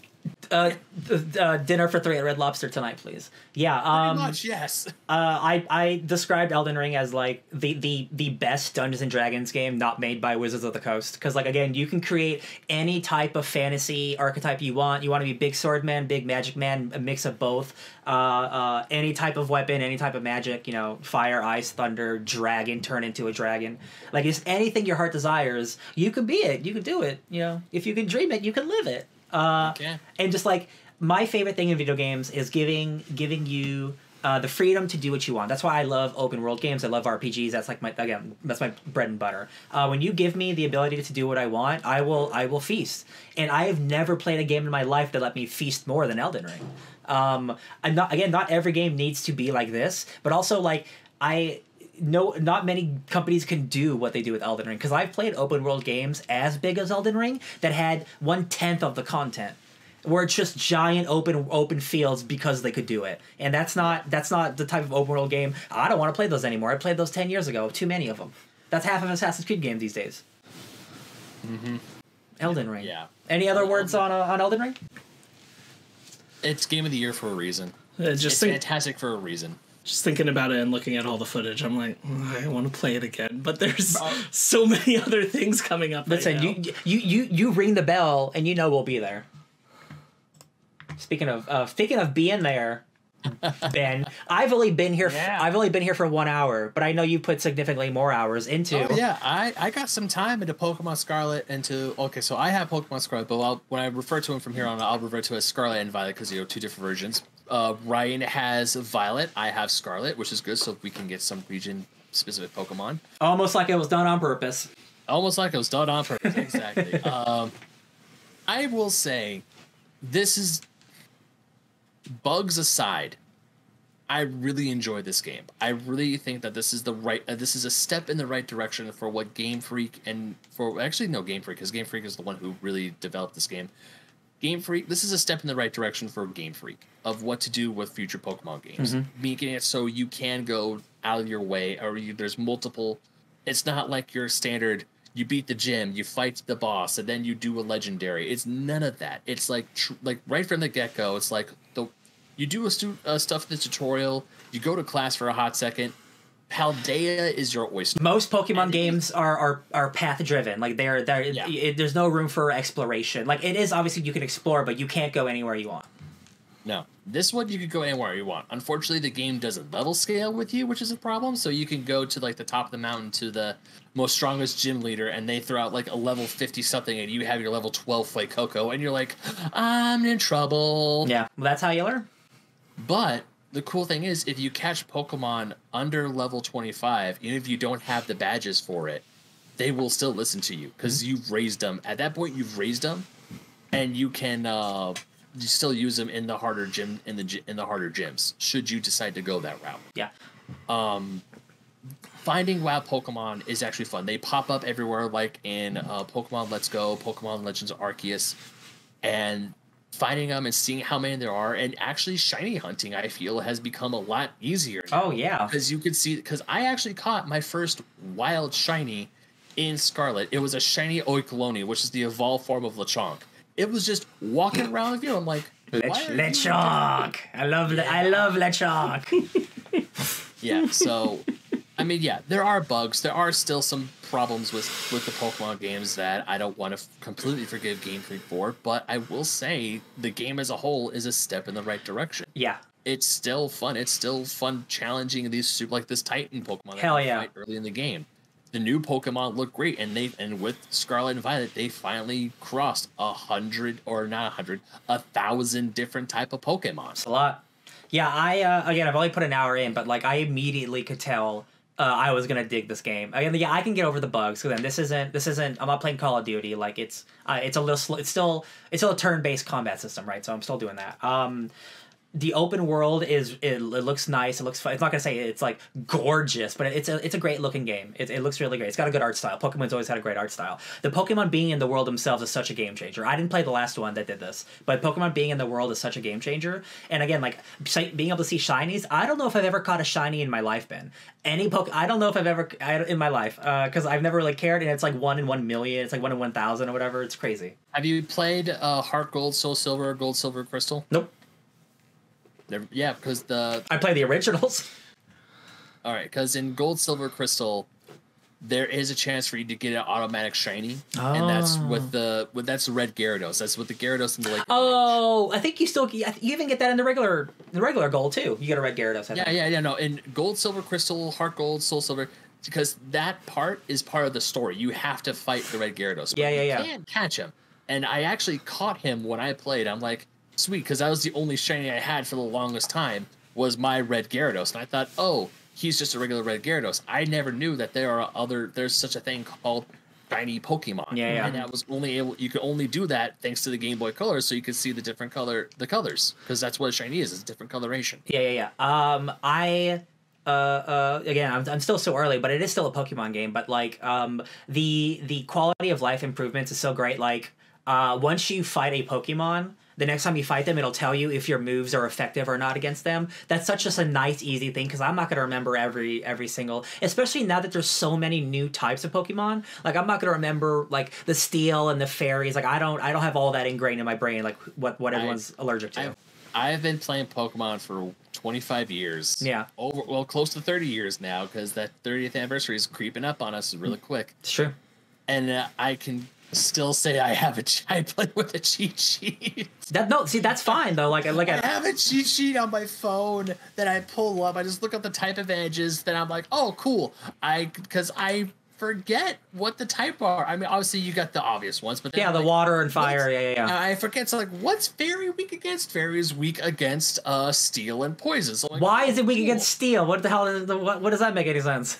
Because um in myth, in, in myth fairies are weak to iron. They can't hold iron. So steel. Oh, sure, sure, sure. Okay, The Witcher has to kill monsters with steel swords. Whatever, that's fine. Um, Yeah. But yeah, the the also the thing that I really really like is the auto battler. So you can grind. Uh, you can Oh, grind. yeah. It, you don't get nearly as much experience, but you don't have to. Uh, you don't have to fight a hundred Pokemon in a row every single battle. No, you can just auto just- grind it.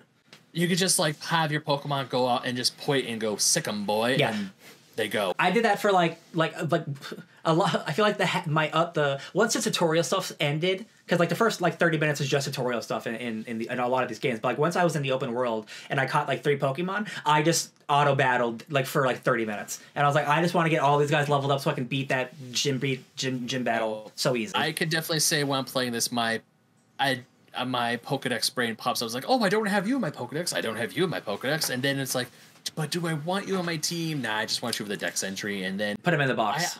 I'm on like I have like five boxes full of Pokemon now. well, that's And hey, you like- gotta catch them all. That's what you do. Yeah. and I'm still like, and I, uh, whatchamacallit.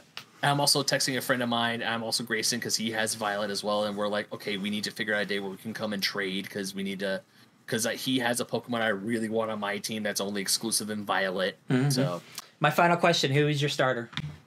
Fuecoco, of course. Who? The, oh yeah, okay. Fuecoco, the um the fire starter, Yeah, I got I, the pig. Yeah, I got the pig too. Me as well. the pig. Te- pi- Is is, your starter? isn't he a pig? I picked a pig. Yeah, that will do. Tepig. Is it a Tepig? yeah, but that's black and white. Oh, I don't know. Oh wow, what did I pick? Oh no, I picked I picked the the, the Quaffle or whatever. I don't I don't know. It's been it's it's yeah. I picked Quaxley. You picked the duck. Okay. Hell yeah, I picked the duck.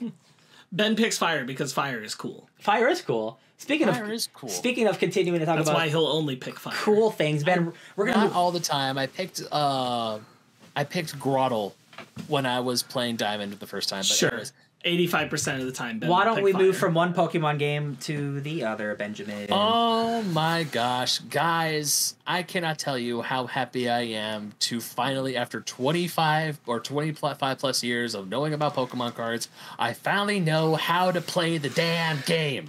Thanks to the Game Boy game that you're watching up here, the Pokemon TCG was honestly one of the best purchases I made when I went to Portland Retro Gaming Expo this past quarter, or and back in October. I love this game. I absolutely find this game fantastic. And if you do not know how to play the Pokemon TCG, and you buy this game, if you find it at a retro game store and it's loose and you're worried that you have to look up a manual, you have to look up a guide, and you start a new game, the best part about it is that there's a tutorial and it will teach you from the get go how to play this game step by step. Now, and also the the base rules for this and the current and the current one, which I Ryan, I saw you had uh, um things from the Pokemon TCG online. They're still basically the same. There's only a few tweaks, small tweaks here and there. And this game and this game is fantastic if you want to learn how to play Pokemon TCG. Highly recommend it if you want. And also, as a card game itself, it's actually kind. I mean, the action does look a little slow, but I lied. I did pick uh, Fuecoco. ah, I forgot. I didn't. I didn't remember any of their names. I had to check. All right. Uh, what was I? But what was I saying about Sorry. TCG? It's all right. Uh, I was saying something about Pokemon TCG. What was I saying? It'll about teach you. Yeah, it'll it'll teach you how to play, but it is old because this game came out in the year 2000, and it ha- and the Game first Boy. three sets of like the original base set, the jungle set, and the fossil set are included in the Game Boy version. But as a way to get the gist and the basics of Pokemon, it's really fun. And also, there's a level of satisfaction you have when you're finally able to throw out your level, your Charizard, evolved Charizard with no damage counters, fully energized, ready to attack, and just lay waste to your opponent. It is a good feeling when you get those combos out. And um, I mean, the action on screen might be a little boring, but at the same time, this is a card game video game. But it does its job, which is teach people how to play the game, and then you find a, a play style that fits you.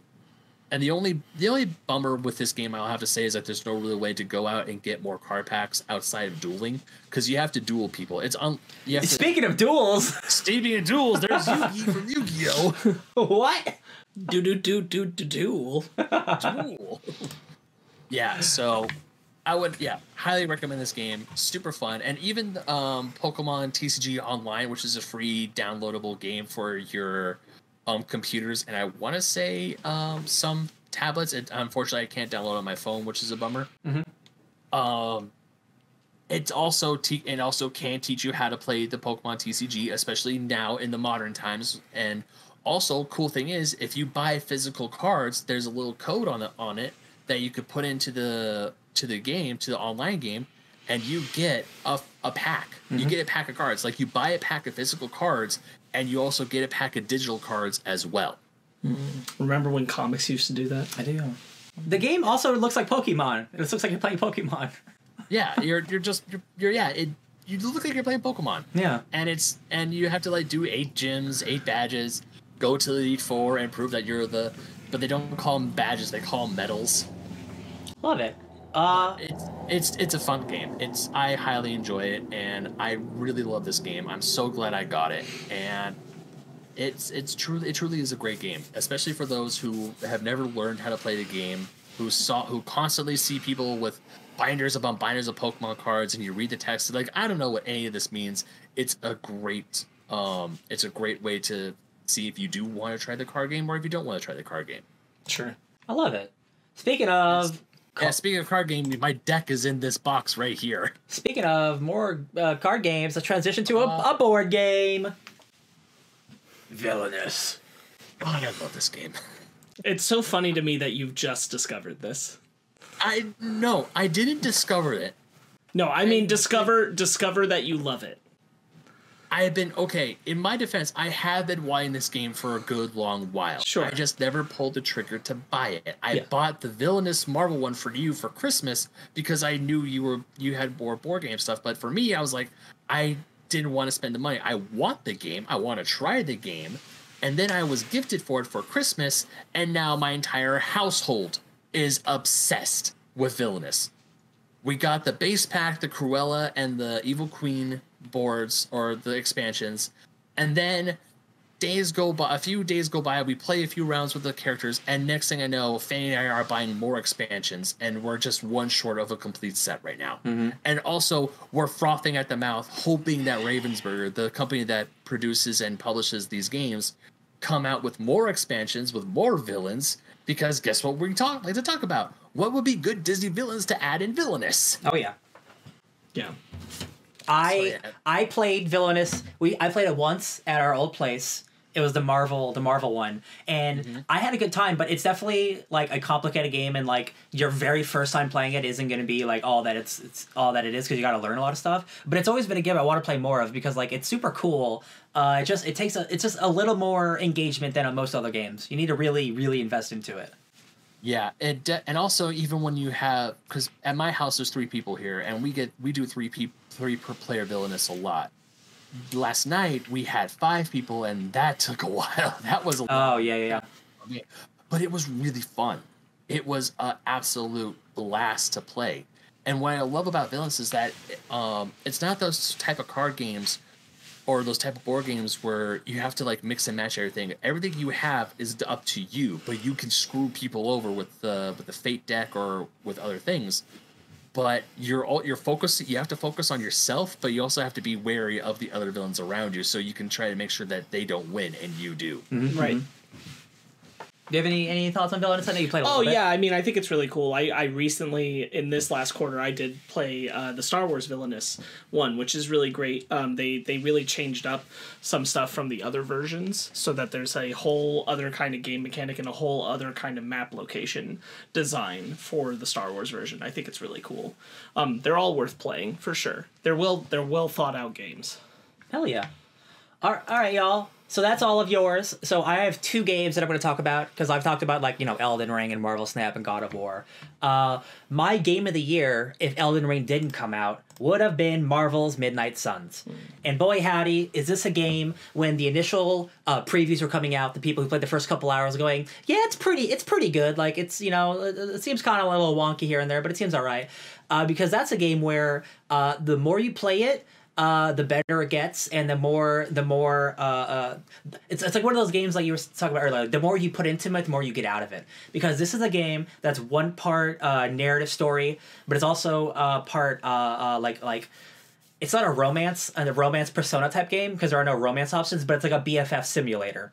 And it's also a tactics game. But instead of their regular tactics, uh, like an XCOM or a Fire Emblem, it's a card based system, which is new uh, for this type of game. Uh, and a lot of people are really worried and hesitant about about the system. But guys, I have to tell you, it is it is so good. It is like 10 out of 10 combat. I I love it. it it's so st- strategic and well thought out and like just like uh, some of the other games we've talked about, the characters uh, uh, feel so re- well realized and all of their powers are so fun to use. Like we have see Doctor Strange and Iron Man like they are so fun. Every single character to play as is fun. It turns out my favorite characters to play as ended up being uh, Captain Marvel, Ghost Rider, and Magik from the X Men. Uh, probably with Wolverine as like as a, as a, as a top four. Um, every character is worth playing and feels different. You know, characters like the Scarlet Witch uh, uh, is very chaotic and just like it's something like a Marvel Uno. Her her her abilities are very chaotic and like hex based, so a lot of random things can happen.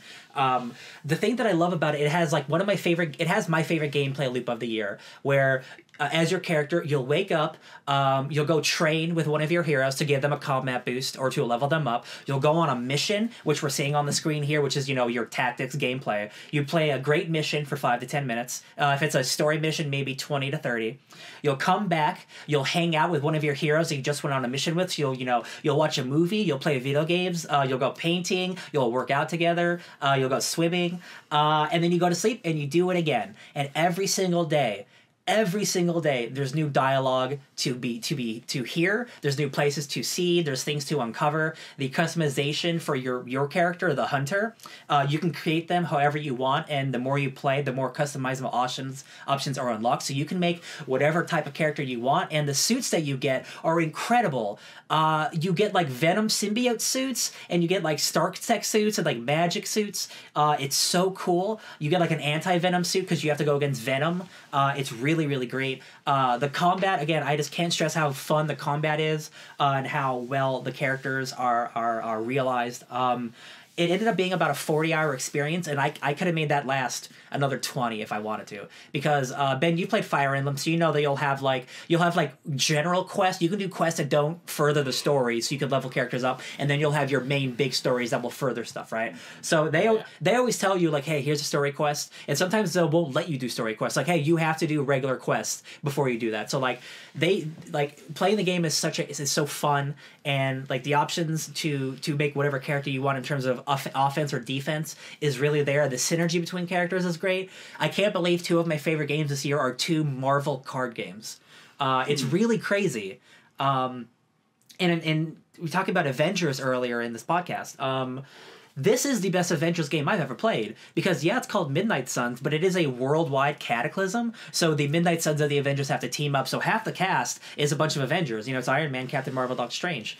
Um, the story stuff is great because it's these big time heroes coming in to take over the Midnight Suns squ- spot basically, and it turns out they're not so good at dealing with these types of threats. It's just like Justice League Dark. Like you need a team like that to deal with those types of threats. So the like the the animosity that is building between some the characters. Obviously, you got Tony Stark and, and Doctor Strange, so like that's going to be there.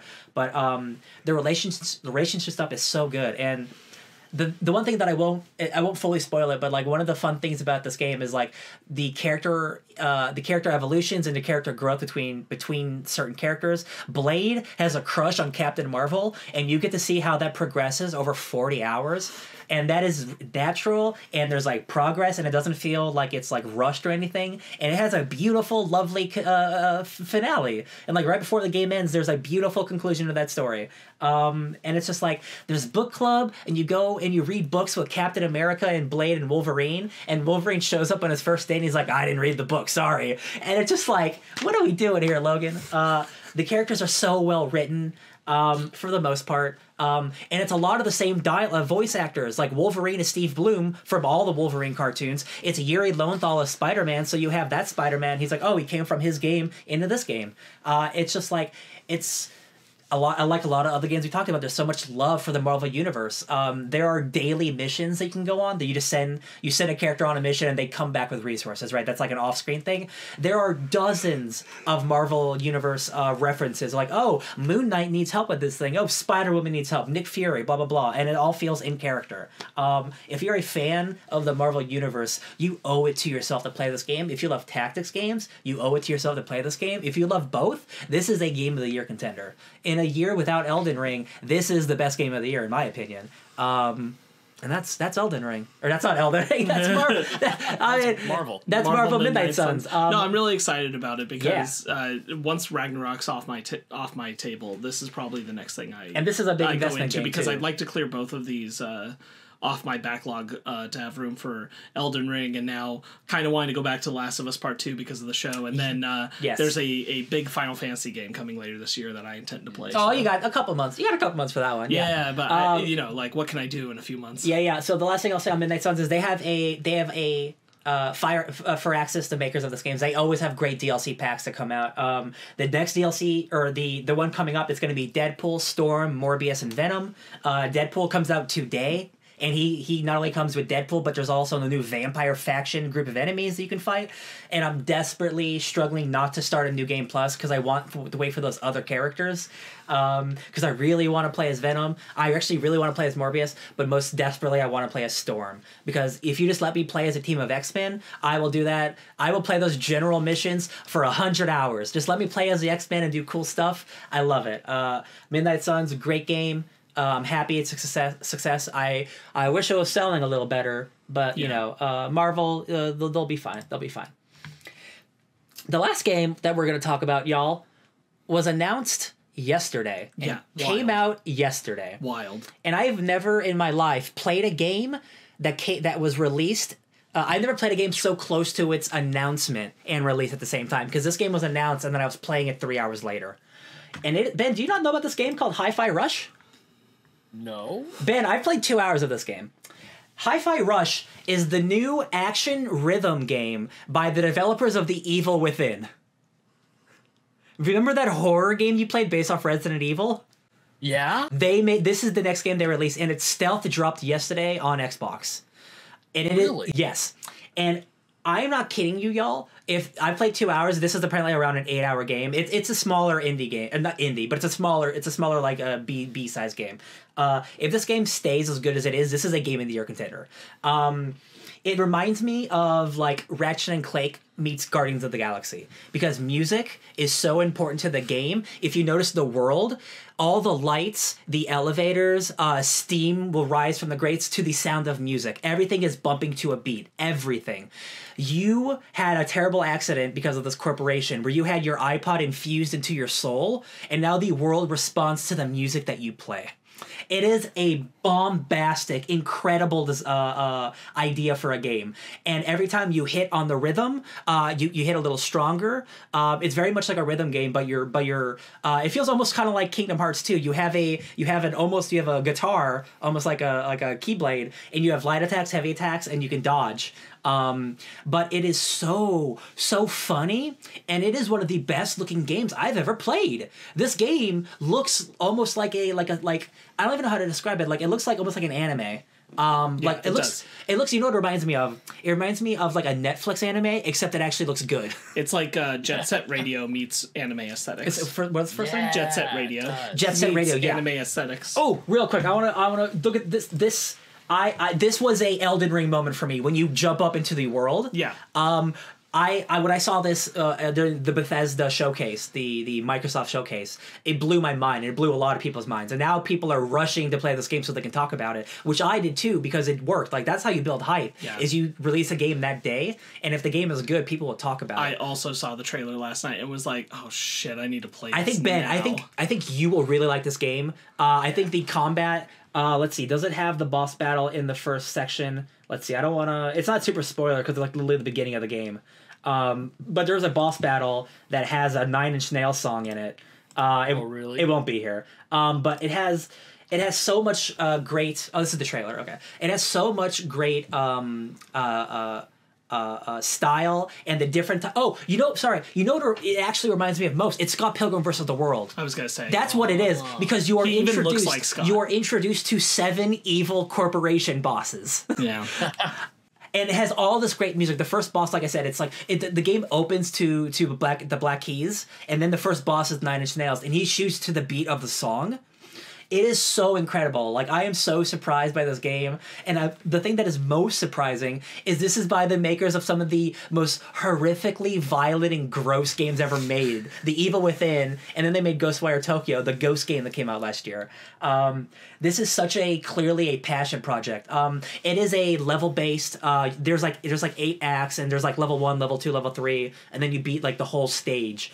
Um, but it's like score based, so like you'll want to replay the stages uh, to get a better score. But um, it's like this game that came out of nowhere. It has a talking robot cat who's your companion. It's it- I love it. Like uh, it's already like if the game stays this good, like it'll it'll it'll be on my top 10, 100 percent. Uh, I thought I thought it was um, it is just sensational. Um, it is, and again, it's it's really it's really funny, and like I, he's a he's a future rock star in training. That's what he wants to do. He wants to be a rock star, and then he accidentally gets involved in this evil corporation who like clearly runs the world. There is very clearly like uh, anti-capitalism um, uh, marketing going on in this thing. There's a bunch of robots um, uh, who are just like doing their jobs and like being uh, being exploited and like they're carrying like 500 pounds of boxes like i can't carry this why, would, why did i agree to do this like very clearly making fun of capitalism um, it, it- there's a section that reminds me of Revenge of uh, Attack of the Clones where you're trying to run under things that are trying to pounce on you. Just great stuff. Great stuff. Every level feels a little bit different than the last one. Love it. Uh, I I can't wait for everyone to play this. I know you'll check it out. Ben, you should definitely check it out. I don't know if it's on anything else besides Xbox. Um, I, It's on. It's just on Steam. Uh, just on Steam. PC. Okay, maybe one day it'll come to PlayStation, but uh, this is Or absolutely Switch. or Switch. True, yeah. This is absolutely a game to look out for. Um, it is oozing with style. I can't. I I don't want every game to like to like stealth release because that won't be good for their their marketing or or you know budgets or whatever. But like. It worked for this studio, I guess, because like this game is already like after like not even twenty four hours later, it's blowing up. Um, Yeah. and I can't wait to play it because because again, it is a short enough game where I'm like, oh, I can play six more hours. Then this game easy. Uh, and that's Hi-Fi Rush, and that is all the games that we ex- played. Expect me to talk about Hi-Fi Rush before the year's over. Oh yeah, I wanted I wanted to make sure I got it in because Yeah. if, if it was as good as it looks, uh, I wanted to get the word out. So yeah, that's the games that we played in the last couple months, y'all. Look at that. Yeah. What a beautiful, beautiful couple months it was. It was a great couple months.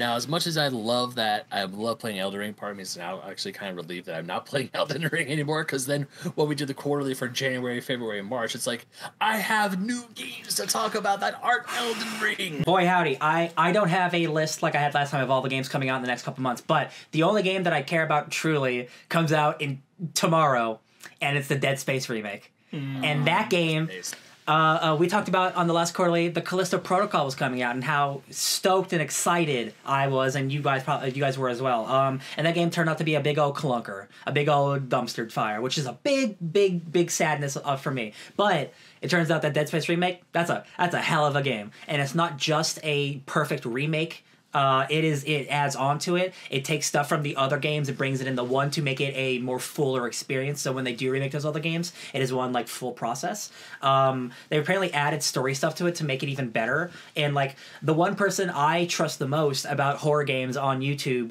uh, uh, said gave it a like nine point five out of ten. So I am so excited to actually play a good survival horror game uh, uh, this month. Uh, and right before my birthday, so excited. I can't Very wait. excited. Also, real quick, to tie it back into Fortnite, there's an Isaac Clarke Dead Space bundle I saw that. on Fortnite.